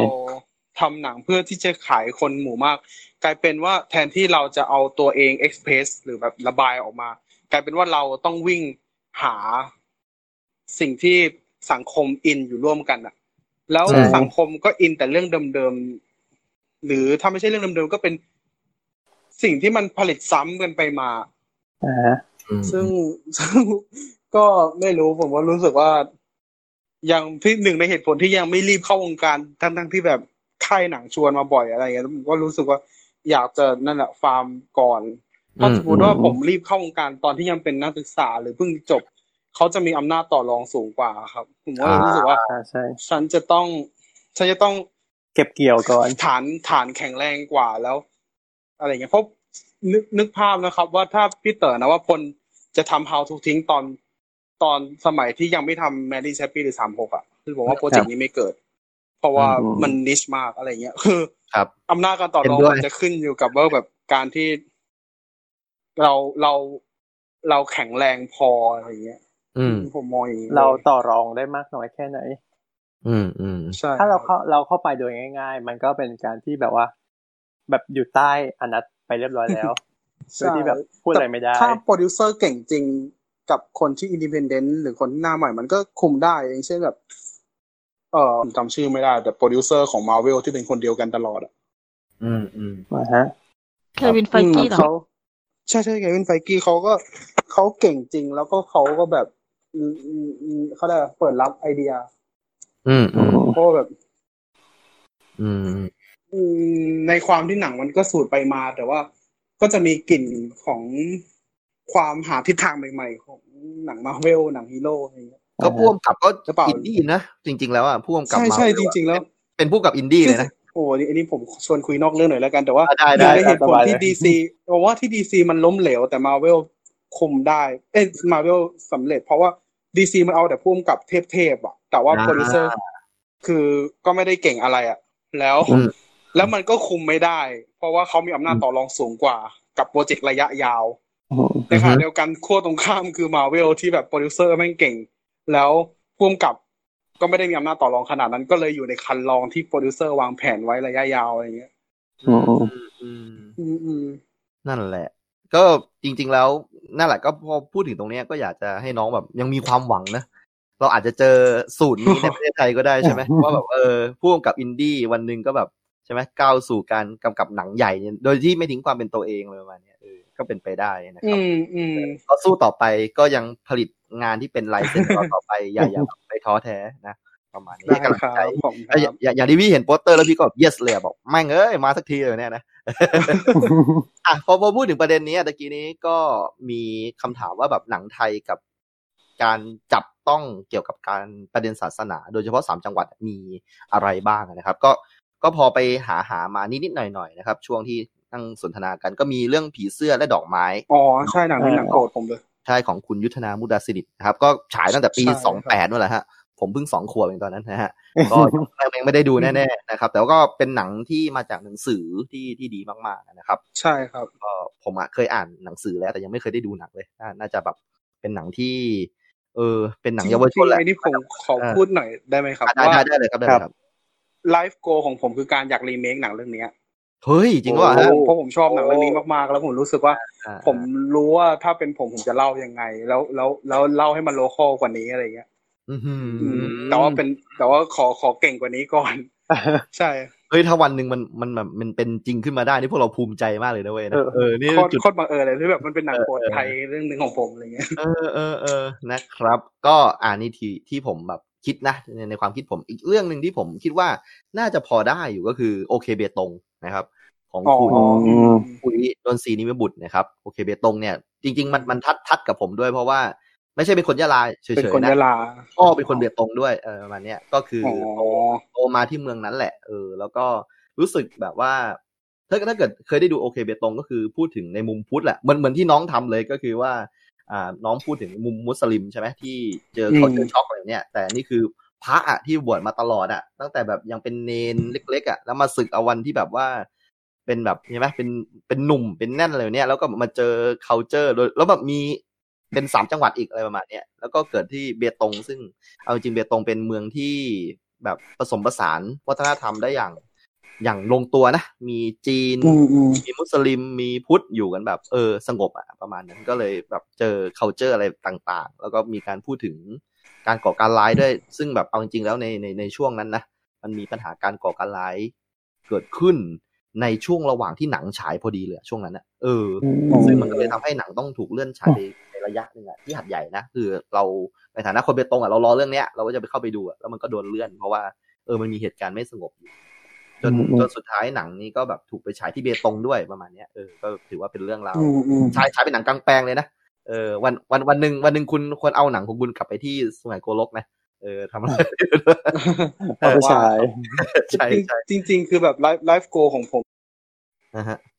ฉากที่อเมริกามันสามารถทำให้แบบพื้นที่ของคนผิวสีมัน มันกลายเป็นกลมกับกลมกับ pop culture แล้วไม่ได้รู้สึกว่าแบบยืนด้วยกันแล้วมันฝืนกับ white people อะไรอย่างเงี้ยแล้วก็เลยแบบ เออ เราอยากให้วันหนึ่งให้วันหนึ่งที่แบบ สื่อบันเทิงของมุสลิมแม่งมันเป็นแบบ มันอืมแข็งแรงแล้ว แล้วมัน มันเหมือนกับพบอิจฉาอีสานที่มีหนังภาษาอีสานเยอะแต่ไม่มีหนังภาษามาลายูเลย อะอ่าอ่าใช่อะไรเงี้ยอืมอืมอืมอืมอืมเข้าใจประมาณเข้านั้ใจนนะก็ก็อย่างที่อืมพี่บอกครับว่า หนังแบบที่พูดถึงวัยรุ่นมันมีมากมายไปหมดเลยทำไมยังไม่มีวัยรุ่นมาลายูนี่ไอ้นี่คืองงเนี่ย จนแบบเนี่ยน้องได้ทำสักทีอยู่เนี่ยฮะแล้วก็ยังมียังมีหนังนะที่จริง ๆ แล้วก็คือไอ้นี้ยังไม่เคยดูหมาสมุทรและสุสาน เอออะอะอันนั้นก็คือแบบว่าอาจจะเป็นอินดี้หน่อยไหมแต่ว่าที่พี่คิดเนี่ยคือเรื่องอาร์มีนนะครับผมที่คุณเรย์แม็กแสดง เออนั่นแหละ ก็เป็นว่าอีกเรื่องเรื่องนั้นเขา คือคือ อ่า เรื่องนี้คือยังไม่ได้ดูเลยน้องได้ดูยังครับยังยังแต่ว่าผมดูตัวอย่างแล้วรู้สึกว่า อืมอืมอืมเขา มันมันเป็น mindset แบบมุสลิมจ๋าไปหน่อยอะผมว่าแล้วมันก็ทำให้ถ้าคนพุทธดูจะรู้สึกว่ามัน ยาขมไปไหมอะไรเงี้ยอ๋อคือคือเป็นหนังที่แบบว่าว่าตามหลักศาสนาเลยเนาะอืมมันเคยได้ยินเรื่องนี้มาเป็นหนังเทิดพระเกียรติเลยปะหนังอ่าเทิดมีด้วยเหรอหนังหนังเทิดพระเกียรติศาสนานะไม่ได้เทิดพระเกียรอ๋ติออ๋ออ๋ออ๋อหมายถึงโอพากันดาหมายถึงมันเป็นหนังเชิดชูหนังเขาเรียกว่าหนังอะไรอะทำสร้างมาเพื่อบูชาพเขาระใช้เจ้าคำว่าหนังอันนั้นเขาใช้คำว่าใช่หนังฮาลาลอืมอืมอืมมันมันเป็นซึ่งหนังหนังฮาเพื่อลาลก็คือแบบหนังที่แบบ ถูกตามหลักศาสนาร้อยเปอร์เซ็นต์อะไรเงี้ยอืมมันอารมณ์อารมณ์เหมือนอารมณ์เหมือนกับคนที่สร้างอ่าเขาเรียกว่า เหมือนกับสร้างหนังบูชาพระเจ้าของพุทธศาสนาที่แบบว่าเล่าเรื่องแบบการกำเนิดพระเจ้าเล่าเรื่องอืมบัญญัติสิบประการอะไรอย่างเงี้ยอืมอืมมันเป็นหนังแนวแนวๆนั้นไหมแต่ไม่เคยดูเคยได้ยินชื่อผมใช่แต่ผมว่า พอผมดูตัวอย่างแล้วมันมีการแบบ พยายามที่จะเบลนก็พูดไงอะมีแบบการยกชื่อพ่วงกลับมาเป็นชื่อสถานที่อะไรเงี้ยแบบ นี่คือสวนโกดา แล้วก็นี่คือสวนทุกโฟคือแบบเชี่ยอะไรวะแล้วแบบทาร์เก็ตที่เขาจะให้ดูอะแม่งคือแบบเอ่อมุสลิมแล้วเราก็เลยแบบ มันเลยมีความงงๆอืมอืมอืมอืมก็ก็คืออาจจะเป็นแบบหนังที่เราไม่ใช่อยากจะทำแบบนี้แล้วกันว่าอย่างนั้นดีกว่าเนาะเราใช่มองผมว่ามันยาขมไปสำหรับอ่าทาร์เก็ต ถ้าเขาอยากจะทำเลยถ้าผมว่าต้องซอฟต์พาวเวอร์หรือถ้าไม่ซอฟต์พาวเวอร์มันก็ควรเป็นกับเพื่อมแบบเป็นเวฟอะนิวเวฟแบบแก๊ง มันเหมือนที่ถ้าคนผิวสีมันจะมียุคหนึ่งที่มี black exploitation film อะที่แบบหนังคนดำเป็นกลุ่มเกาเป็นกลุ่มแก้ก้อนนิวเวฟอะไรอย่างอ่าเงี้ยอืมอืมใช่ใช่ครับจริงจริง ๆ แล้วไอ้ที่น้องพูดนี่มีพูดถึงใน The Black Clan Man ด้วยนะ ลองไปดูได้ มันมันจะมีประโยคนึงเลยอ๋อที่แบบตัวตัวละคร พระเอกนางเอกนั่งคุยกันเกี่ยวกับหนังที่แบบว่าเป็นมุมของคน Blaxploitation ดำเนี่ยเออเออแบบประมาณนี้เลยใช่ใช่ใช่พูดกันจริงจังเลย อยู่ดีก็ก็มีเลยรู้สึกว่าแบบความฝันผมโผล่อยากมาเป็นด้วยแบบมุสลิม exploitation หรืออะไรอย่างเงี้ยเออเออเออเออเออทำให้ได้ทำให้ได้ทำให้ได้ทำให้ได้ เออเออเอาใจช่วยเออเออเออดีดีดีแต่นี่เอ้ยพูดถึง BlacKkKlansman ก็แบบตอนช่วงที่ปั้น develop บทก็มันจะมีที่มัน dolly dolly ประหลาดประหลาดอะที่จะเจอในหนัง Spike Lee ก็เอามาเอามา ref เป็นแบบตอนมันเข้าโรงเรียนอะ อืมอืมอืมอืมอ๋อตอนมันเข้าโรงเรียนเหรอตอนตอนไหนนะตอนมันเข้าโรงเรียนที่มันจะแบบวิธีการ dolly จะประหลาดประหลาดอะที่มารยามเหมือนตัวลอยๆอะอ๋อใช่ใช่ที่ใช่ใช่เราเราอยากให้มันรู้สึกว่าพื้นที่โรงเรียนนี้ประหลาดเหลือเกินสำหรับมารยามอะไรอะไรเงี้ยก็เลยแบบฉันเอาสิ่งนี้มาแล้วกันจากหนังของสไปรีโอ้ สุดยอด นี่คือลึกจริงนะ วันนี้นะพอดแคสต์เราเนี่ยแทบจะแบบว่าแบบยุ่ยหมดเลยเจาะลึกละเอียดมากขยี้จนแบบไม่เหลืออะไรอีแล้กวนิดนึงอีกนิดนึงคือคอมคอมเมนทารี่หนังตัวเองอะเนี่ยเออเกือบเอแล้อวถ้าเกือบแล้วถ้ามันมีดีวดีก็ยินดีนะ เอาตอนนี้ไปใส่ในดีวดีไม่ต้องทำเพิ่มนะครับ อะโอเค พี่นุกมีอะไรอีกไหม เกี่ยวกับมุมมองของคนดู มุมมองมุมมองมันมีประมาณนั้นแหละค่ะ อืมครับมองแบบคนคนดูแบบบ้านๆเลย ครับดูประมาณแบนั้บนแล้วก็แล้วก็เราก็จับอะไรได้ประมาณนั้น แล้วเราก็โอเคกับ โอเคกับจุดนั้น แต่จริงๆ อันนี้คือ อันนี้คือนอกเหนือจากประเด็นพวกนี้นะคือมันสนุกจริงอืมอ๋อครับๆแต่จริงพี่พี่มีความรู้สึกว่ามันมันไม่น่าเบื่อ ปกติบางทีมันมันจะมีมันจะมีบ้างที่ อ่า หนังสั้นหรือหนังที่เป็นลักษณะหนังอินดี้หนังเล็ก ๆ อะไรเนี่ย ที่มันจะมีแบบฉากแบบที่เรารู้สึกว่า ใส่มาทำไมวะอืมแต่แต่แต่แต่เรื่องเนี้ยไม่มีเรื่องเนี้ยพี่มีความรู้สึกว่าอ๋ออืม ใส่มันน้อยไปมั้งอะไรอย่างเงี้ยมันจะโอ้มันจะมีภาพผมมี mindset ในการเขียนหนังเรื่องนี้ว่ากำลังทำกำลังเขียนเพลงฮิปฮอปอยู่อะครับมันเลยต้องเร็วแล้วมัน ใช่มันใช่ใช่ใช่มันมันออกแนวมันมากกว่ามันแบบ เลยพี่พี่เขียนรู้สึกว่าพี่จะเขียนในรีวิวของพี่ในทวิตอยู่ ประมาณว่ามันออกเป็นเหมือนทำออกมาเป็นลักษณะแนวตลกร้าย ซึ่งจริงๆมันไม่ได้ตลกเลยอืมเหมือนกับว่าพยายามใช่ทำออกมาให้มันดูแล้วบันเทิง คือเราคือเราถ้าเกิดในฐานะของคนดูอะดูแล้วมันบันเทิงมันไม่น่าเบื่อ แต่ว่าประเด็นจริง ๆอะมันหนัก อืมซึ่งจริงๆมันเป็นข้อดีของการทำหนังอย่างหนึ่งเพราะว่า ด้วยความที่ถ้าแปลถ้าเป็นคนทั่วๆไปดูหนังเลยอะอย่างน้อยความบันเทิงมันมักจะต้องมาเป็นอันดับต้นๆอยู่แล้ว ถ้าเกิดคนทั่วไปดู มันก็จะทำให้การดูหนังมันลื่นไหลมากขึ้น สนุกมากขึ้นอะไรแบบนี้ ครับอืมซึ่งมันดีนะที่ที่เอาหนังเป็นหนักขนาดนี้มาทำให้มันบันเทิงแบบว่าดูแล้วสนุกได้ อืม ยากเป็นเรื่องยาก คือไม่ใช่หนังที่แบบว่าตบเราอย่างเดียวหรือว่าสอนสั่งสอนแล้วอย่างเดียวอะไรอย่างเงี้ย มันเป็นความกลมที่แบบว่า เออ มันยังสนุกด้วยแล้วก็แบบสะท้อนด้วยสนุกและสะท้อนใช่เว้ย เพราะว่าถ้าเกิดว่าเรื่องคือเจอหนักๆแล้วก็แบบพยายามจะสอนพยายามจะแบบเปรียบเปยมากเกิน ซึ่งมันก็มันก็โอเคคือมันก็ดี แต่แต่มันบางว่าทีมันก็เอียนไปก็เอียนไปมันก็แบบเยอะไปไหมมึงอย่างเงี้ยมันจะมีฟิลนี้บ้างอะไรอย่างเงี้ย นะฮะถ้าเกิดผมอีกนิดนึงก็จะเป็นเอาสิ่งที่แบบเราเหมือนถ้าเกิดคนพุทธอย่างเงี้ย หรือว่าแบบคนทั่วๆไปในสังคมกรุงเทพอะนะก็จะเห็นการล้ออย่างเงี้ย ก็คือแบบเหมือนเอาทุกอย่างที่มีการล้ออะมาไล่ตบทีละอย่างทีละอย่างทีละอย่างอ๋อใช่ใช่ใช่ผมทำการบ้านด้วยการแบบบูเลตสิ่งที่เคยโดนด่าในชีวิตก็ได้สามหน้า A4 ก็มาคิดว่าจะเอามาทำอะไรได้บ้างอย่างเงี้ยโอ้โหอืม ซึ่งมันมันมันเป็นข้อมูลที่ฟังดูเศร้ามากเลย แต่ว่า แต่ว่าพอผมเป็นพวก entertainer ก็เลยแบบเล่าให้มันไม่ได้เป็นยาขมอะอืมนั่นแหละชอบตรงนี้คือ โหใช่มันตกตกแบบทุกจุดจริง ๆอะแบบ ไอ้นั่นเรื่องไอ้นั่นเรื่องนี้คือแบบว่า มาหมดเพราะถ้าเกิดคนแบบว่า คนพุทธมาดูหรือว่าคนในสังคมไทยมาดูเนี่ยก็จะเป็นในลักษณะที่แบบว่า อย่างน้อยสักประโยคสองประโยคอะ ต้องเคยตัวเองเคยพูดหรือว่าเคยได้ยินในวงเพื่อนอะไรอย่างเงี้ย อืมคือมันต้องแบบโดนครับสักช็อตหนึ่งที่แบบว่า เออแบบ ที่มัน relate ได้ใช่ใช่นั่นแหละเพราะว่าผมติดอินเทอร์เน็ตแล้วก็จะชอบไปถ่ายเวลา เห็นคนมุสคนพุทธแดกดันมุสลิมผมก็จะจดไว้อะช่วงช่วงที่ปันทีสิทธ์อะอ๋อก็เลยก็เลยได้ข้อมูลมาเยอะ แต่ก็เหมือน อันนี้เอามาจากเหตุการณ์จริงด้วยใช่ไหมที่เรื่องปลาเบคอน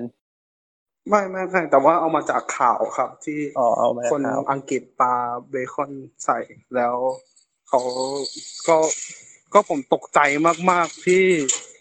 ทุกคนแชร์เป็นเรื่องตลกอะแบบฮ่าตลกจังเลย เป็นชั้นจะปาสองรอบหรือแบบอืมแล้วแบบทำไมทุกคนดูเทคเป็นเรื่องตลกว่าเราไม่ขำเลยอะแล้วเราก็แบบอืมอืมเราก็แบบ รู้สึกว่า เราต้องทำอะไรสักอย่างวะให้รู้ว่าเราไม่ขำอยู่อะอืมอืมอืมอืมอืมแค่นั้นเลยครับอืมแล้วก็อีกฉากหนึ่งฉากให้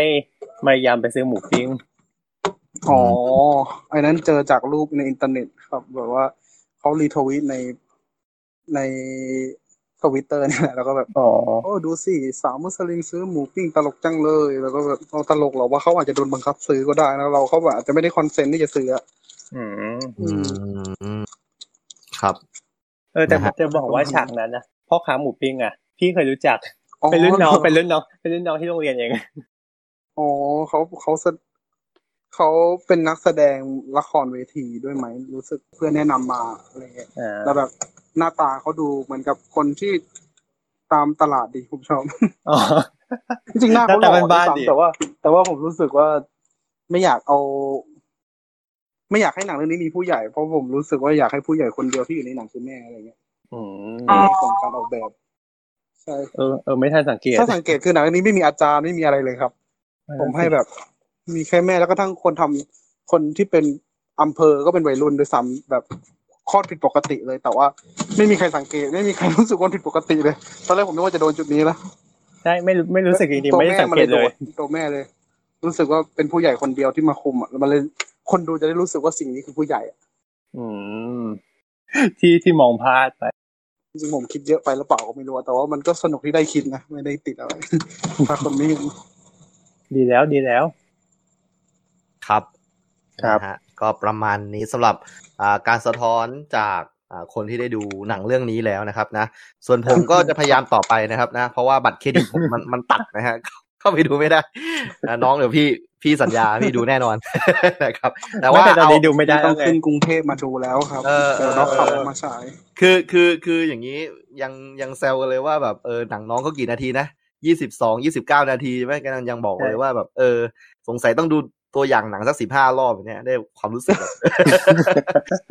ที่ตัวอย่างหนังมันคือเล่าหนังทั้งเรื่องไปแล้วอะใช่ใช่พี่พี่ใช่พี่ใช่พี่พูดมาเนี่ยก็คือได้ดูตัวอย่างหนังอะเท่าที่จะพอหาได้นะ ก็แบบรู้สึกว่า เออ เห็นภาพตามเลย เห็นภาพตามเลย นะฮะแล้วก็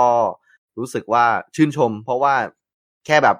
เห็นฉากทำบอร์ดป้ายนิเทศอะรู้สึกแบบนี้เลยอะรู้สึกแบบใช่เลย โอเคเลยแต่ว่านี่แหละหนังที่เรารอคอยนะครับ สู้ต่อไปนะครับ ดีมากดีมากอะโอเคสำหรับประเด็นต่อไปก็คือ มันเป็นหนังเรื่องแรกด้วยหรือเปล่าเรื่องเนี้ยก็คือเป็นใช่หนังคนัรักบศึเป็นกหนัษางเรื่องแรก อืมเนาะถือว่าได้ขนาดนี้นี่ พวกเรานะโอ้โห คนลุกอะนะฮะใช่โอ้ยเกินไป จริงจริงจริงนี่ขนาดดูแค่ตัวอย่างเนี่ยโอเคนะครับไอ้อะอะอะพออย่างเงี้ยพอเราพูดกันมาอย่างงี้มันก็เข้าอีกประเด็นหนึ่งที่แบบว่า มันมันเกิดการคาดหวังจากคนอื่นมากขึ้นไหมครับหลังจากนี้ หลังจากฉายไปหลังจากได้รางวัลมาใช่ก็อย่างที่ผมเคยบอกเมื่อชั่วโมงที่แล้วว่ามันจะเกิด คนเป็นศิลปินเขาจะกลัวผลงานที่สองมาก เพราะว่าเขาจะเริ่มจับออเตอร์ว่าเป็นคนลายเซ็นยังไงจากผลงานที่สองอะไรอย่างเงี้ยอืมใช่ใช่แล้วผมเองก็ยังไม่ชัวร์เลยว่าแบบเป็นคนทำหนังยังไงอะไรเงี้ยอืมครับแต่ว่าความกดดันก็คือแบบกลายเป็นว่าเราไม่สามารถเล่าเรื่องอะไรประเด็นชิวๆแบบ หรือเราจะทำหนังแบบ เรื่องคือว่าเล็กๆน้อยๆ เรากลยสป็นว่ตาร์ททุคนมาจะก็แบบว่าแกลนเลย เราแบบทุกคนจะมาคาดโคหรวังสร้างเลยต่อโคไปรงของสร้างมันเออเออเออเข้าหมายใจถึงว่าเข้าใจได้อืมเขาจะเรียกเขาจะเรียกสไตล์ผมว่า activist filmmaker อะคือหมายถึงว่า ไม่ได้อ่า hidden agenda แล้วกูมีอะไรอยากจะพูดกูพูดผ่านหนังเลยอะไรอย่างเงี้ยอ่าฮะใช่แล้วทุกคนจะคาดหวังว่าหนังเรื่องต่อไปของเราจะต้องเป็นแบบอ่า activist อะไรสักอย่าง movement ของมุสลิมอีกแล้วเหรออะไรเงี้ย ต้องเจาะอืมโครงสร้างทุกอย่าง แต่ผมก็คงไม่ได้อยากจะซ้ำทางหรอกครับไม่งั้น มันก็เท่ากับการตีกรอบตัวเองด้วยอะไรเงี้ยอือฮึเราว่าอืมอยากหลากหลายมากกว่า อืมอืมเข้าใจอืมครับ อืม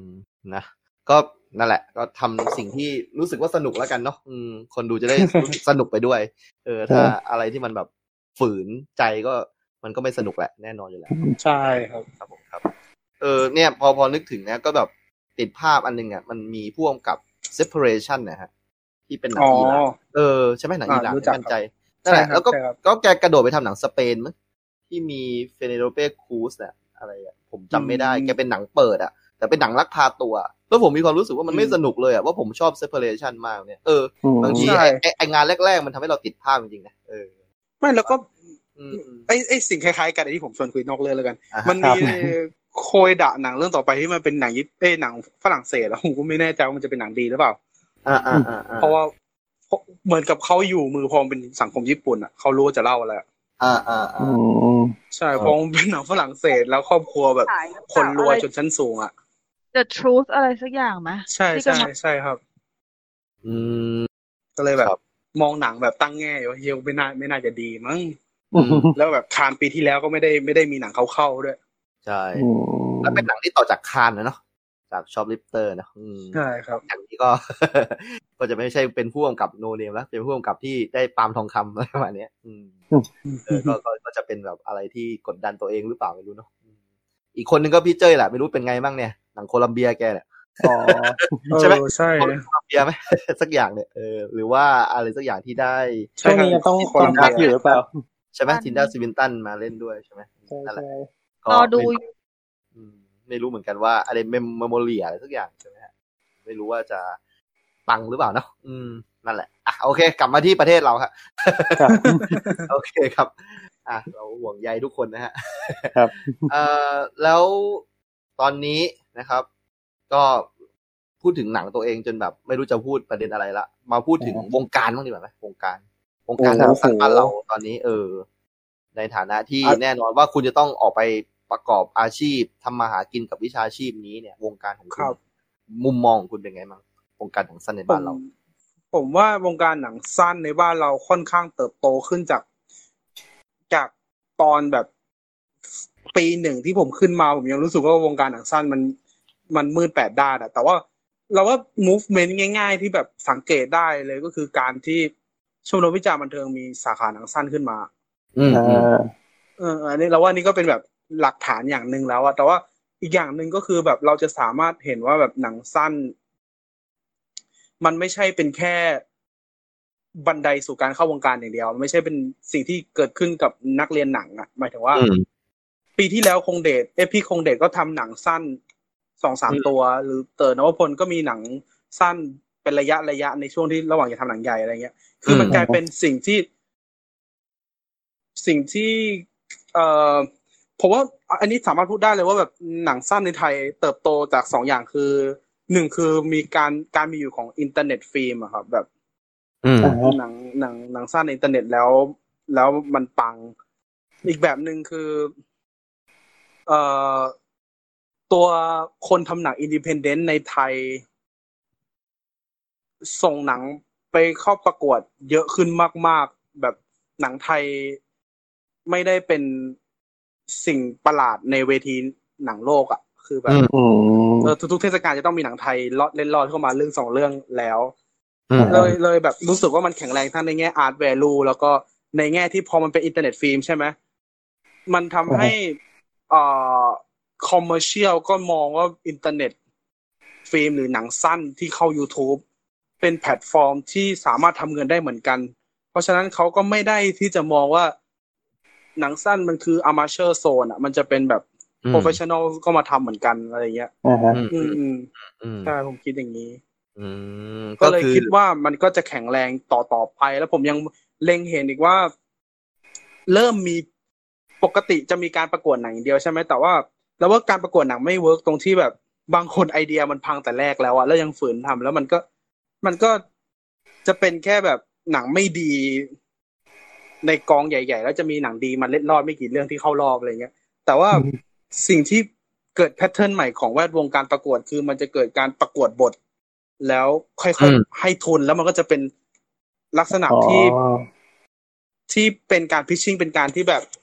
เหมือนกับย่อขนาดของการทำหนังใหญ่ให้เป็นหนังเล็กอืหนัมงสั้น เออมันเป็นหนังสั้นที่ ที่ที่อุตสาหกรรมหยิบยื่นให้โอกาสแล้ว อืมกำแพงมันไม่ มันมันมันเบลอไปแล้ว ตอนนี้ผมว่ามันมันมันเป็นเรื่องดีที่กำแพงระหว่างหนังสั้นกับหนังยาวมันเบลอไปแล้ว ทุกวันนี้ผมมองว่ามันต่างแค่เวลาของหนังเท่านั้นเลยอะอืมอืมอืมครับ ก็ก็จริง ๆ แล้ว ถ้าให้สรุปก็คือ สรุปแล้วหนังสั้นไม่ใช่เป็นที่ของนักศึกษา มันเป็นที่ที่ทำเงินได้เป็นโมเดลโมเดลธุรกิจได้ มันเหมือนหนังยาวทุกประการแค่มันสั้นแค่นั้นเองใช่ใช่ไหมฮะใช่ครับต่อไปมันก็จะเติบโตในในลักษณะที่มีช่องทางการหาเงินไม่ว่าจะเป็นการฉายแบบ on demand ในอินเทอร์เน็ตอะไรประมาณนี้ ก็จะใช่ทำให้แล้วก็ที่เติบโตอืมสิ่งสิ่งหนึ่งที่ที่เกิดขึ้นด้วยซ้ำก็คือ การมีอยู่ของทั้งทาง Doc Club หรือ How HAL อะครับที่เป็นอ่าฮะที่เป็น distributor อืม เขาก็จะ support ในการแบบหยิบหนังสั้นมาทำเป็นแอนโทโลจีเป็นแพ็คอ่าฮะหรือแบบที่ผมตัวผมเองก็ได้ไปฉายด็อกขับอะไรเงี้ยอืมมันคือ การที่ทำให้โรงหนังไม่ใช่พื้นที่สำหรับหนังยาวอีกต่อไปอะ อืม อือืมมอืม มันมันมันมันก็ คือเมื่อก่อนแค่แบบว่า มันยังหมายถึงว่าเมื่อก่อนก็คือแบบเราเราได้ดูแค่แบบหนังยาวอย่างเดียวในโรง แต่ปัจจุบันอืมในหลายพื้นที่เราเราสามารถดูสั้นในโรงได้มากขึ้นทั้งตัวของใช่ล็อกขับที่ลีโดเองหรือว่าแบบพวกเอ่อโรงหนังเล็ก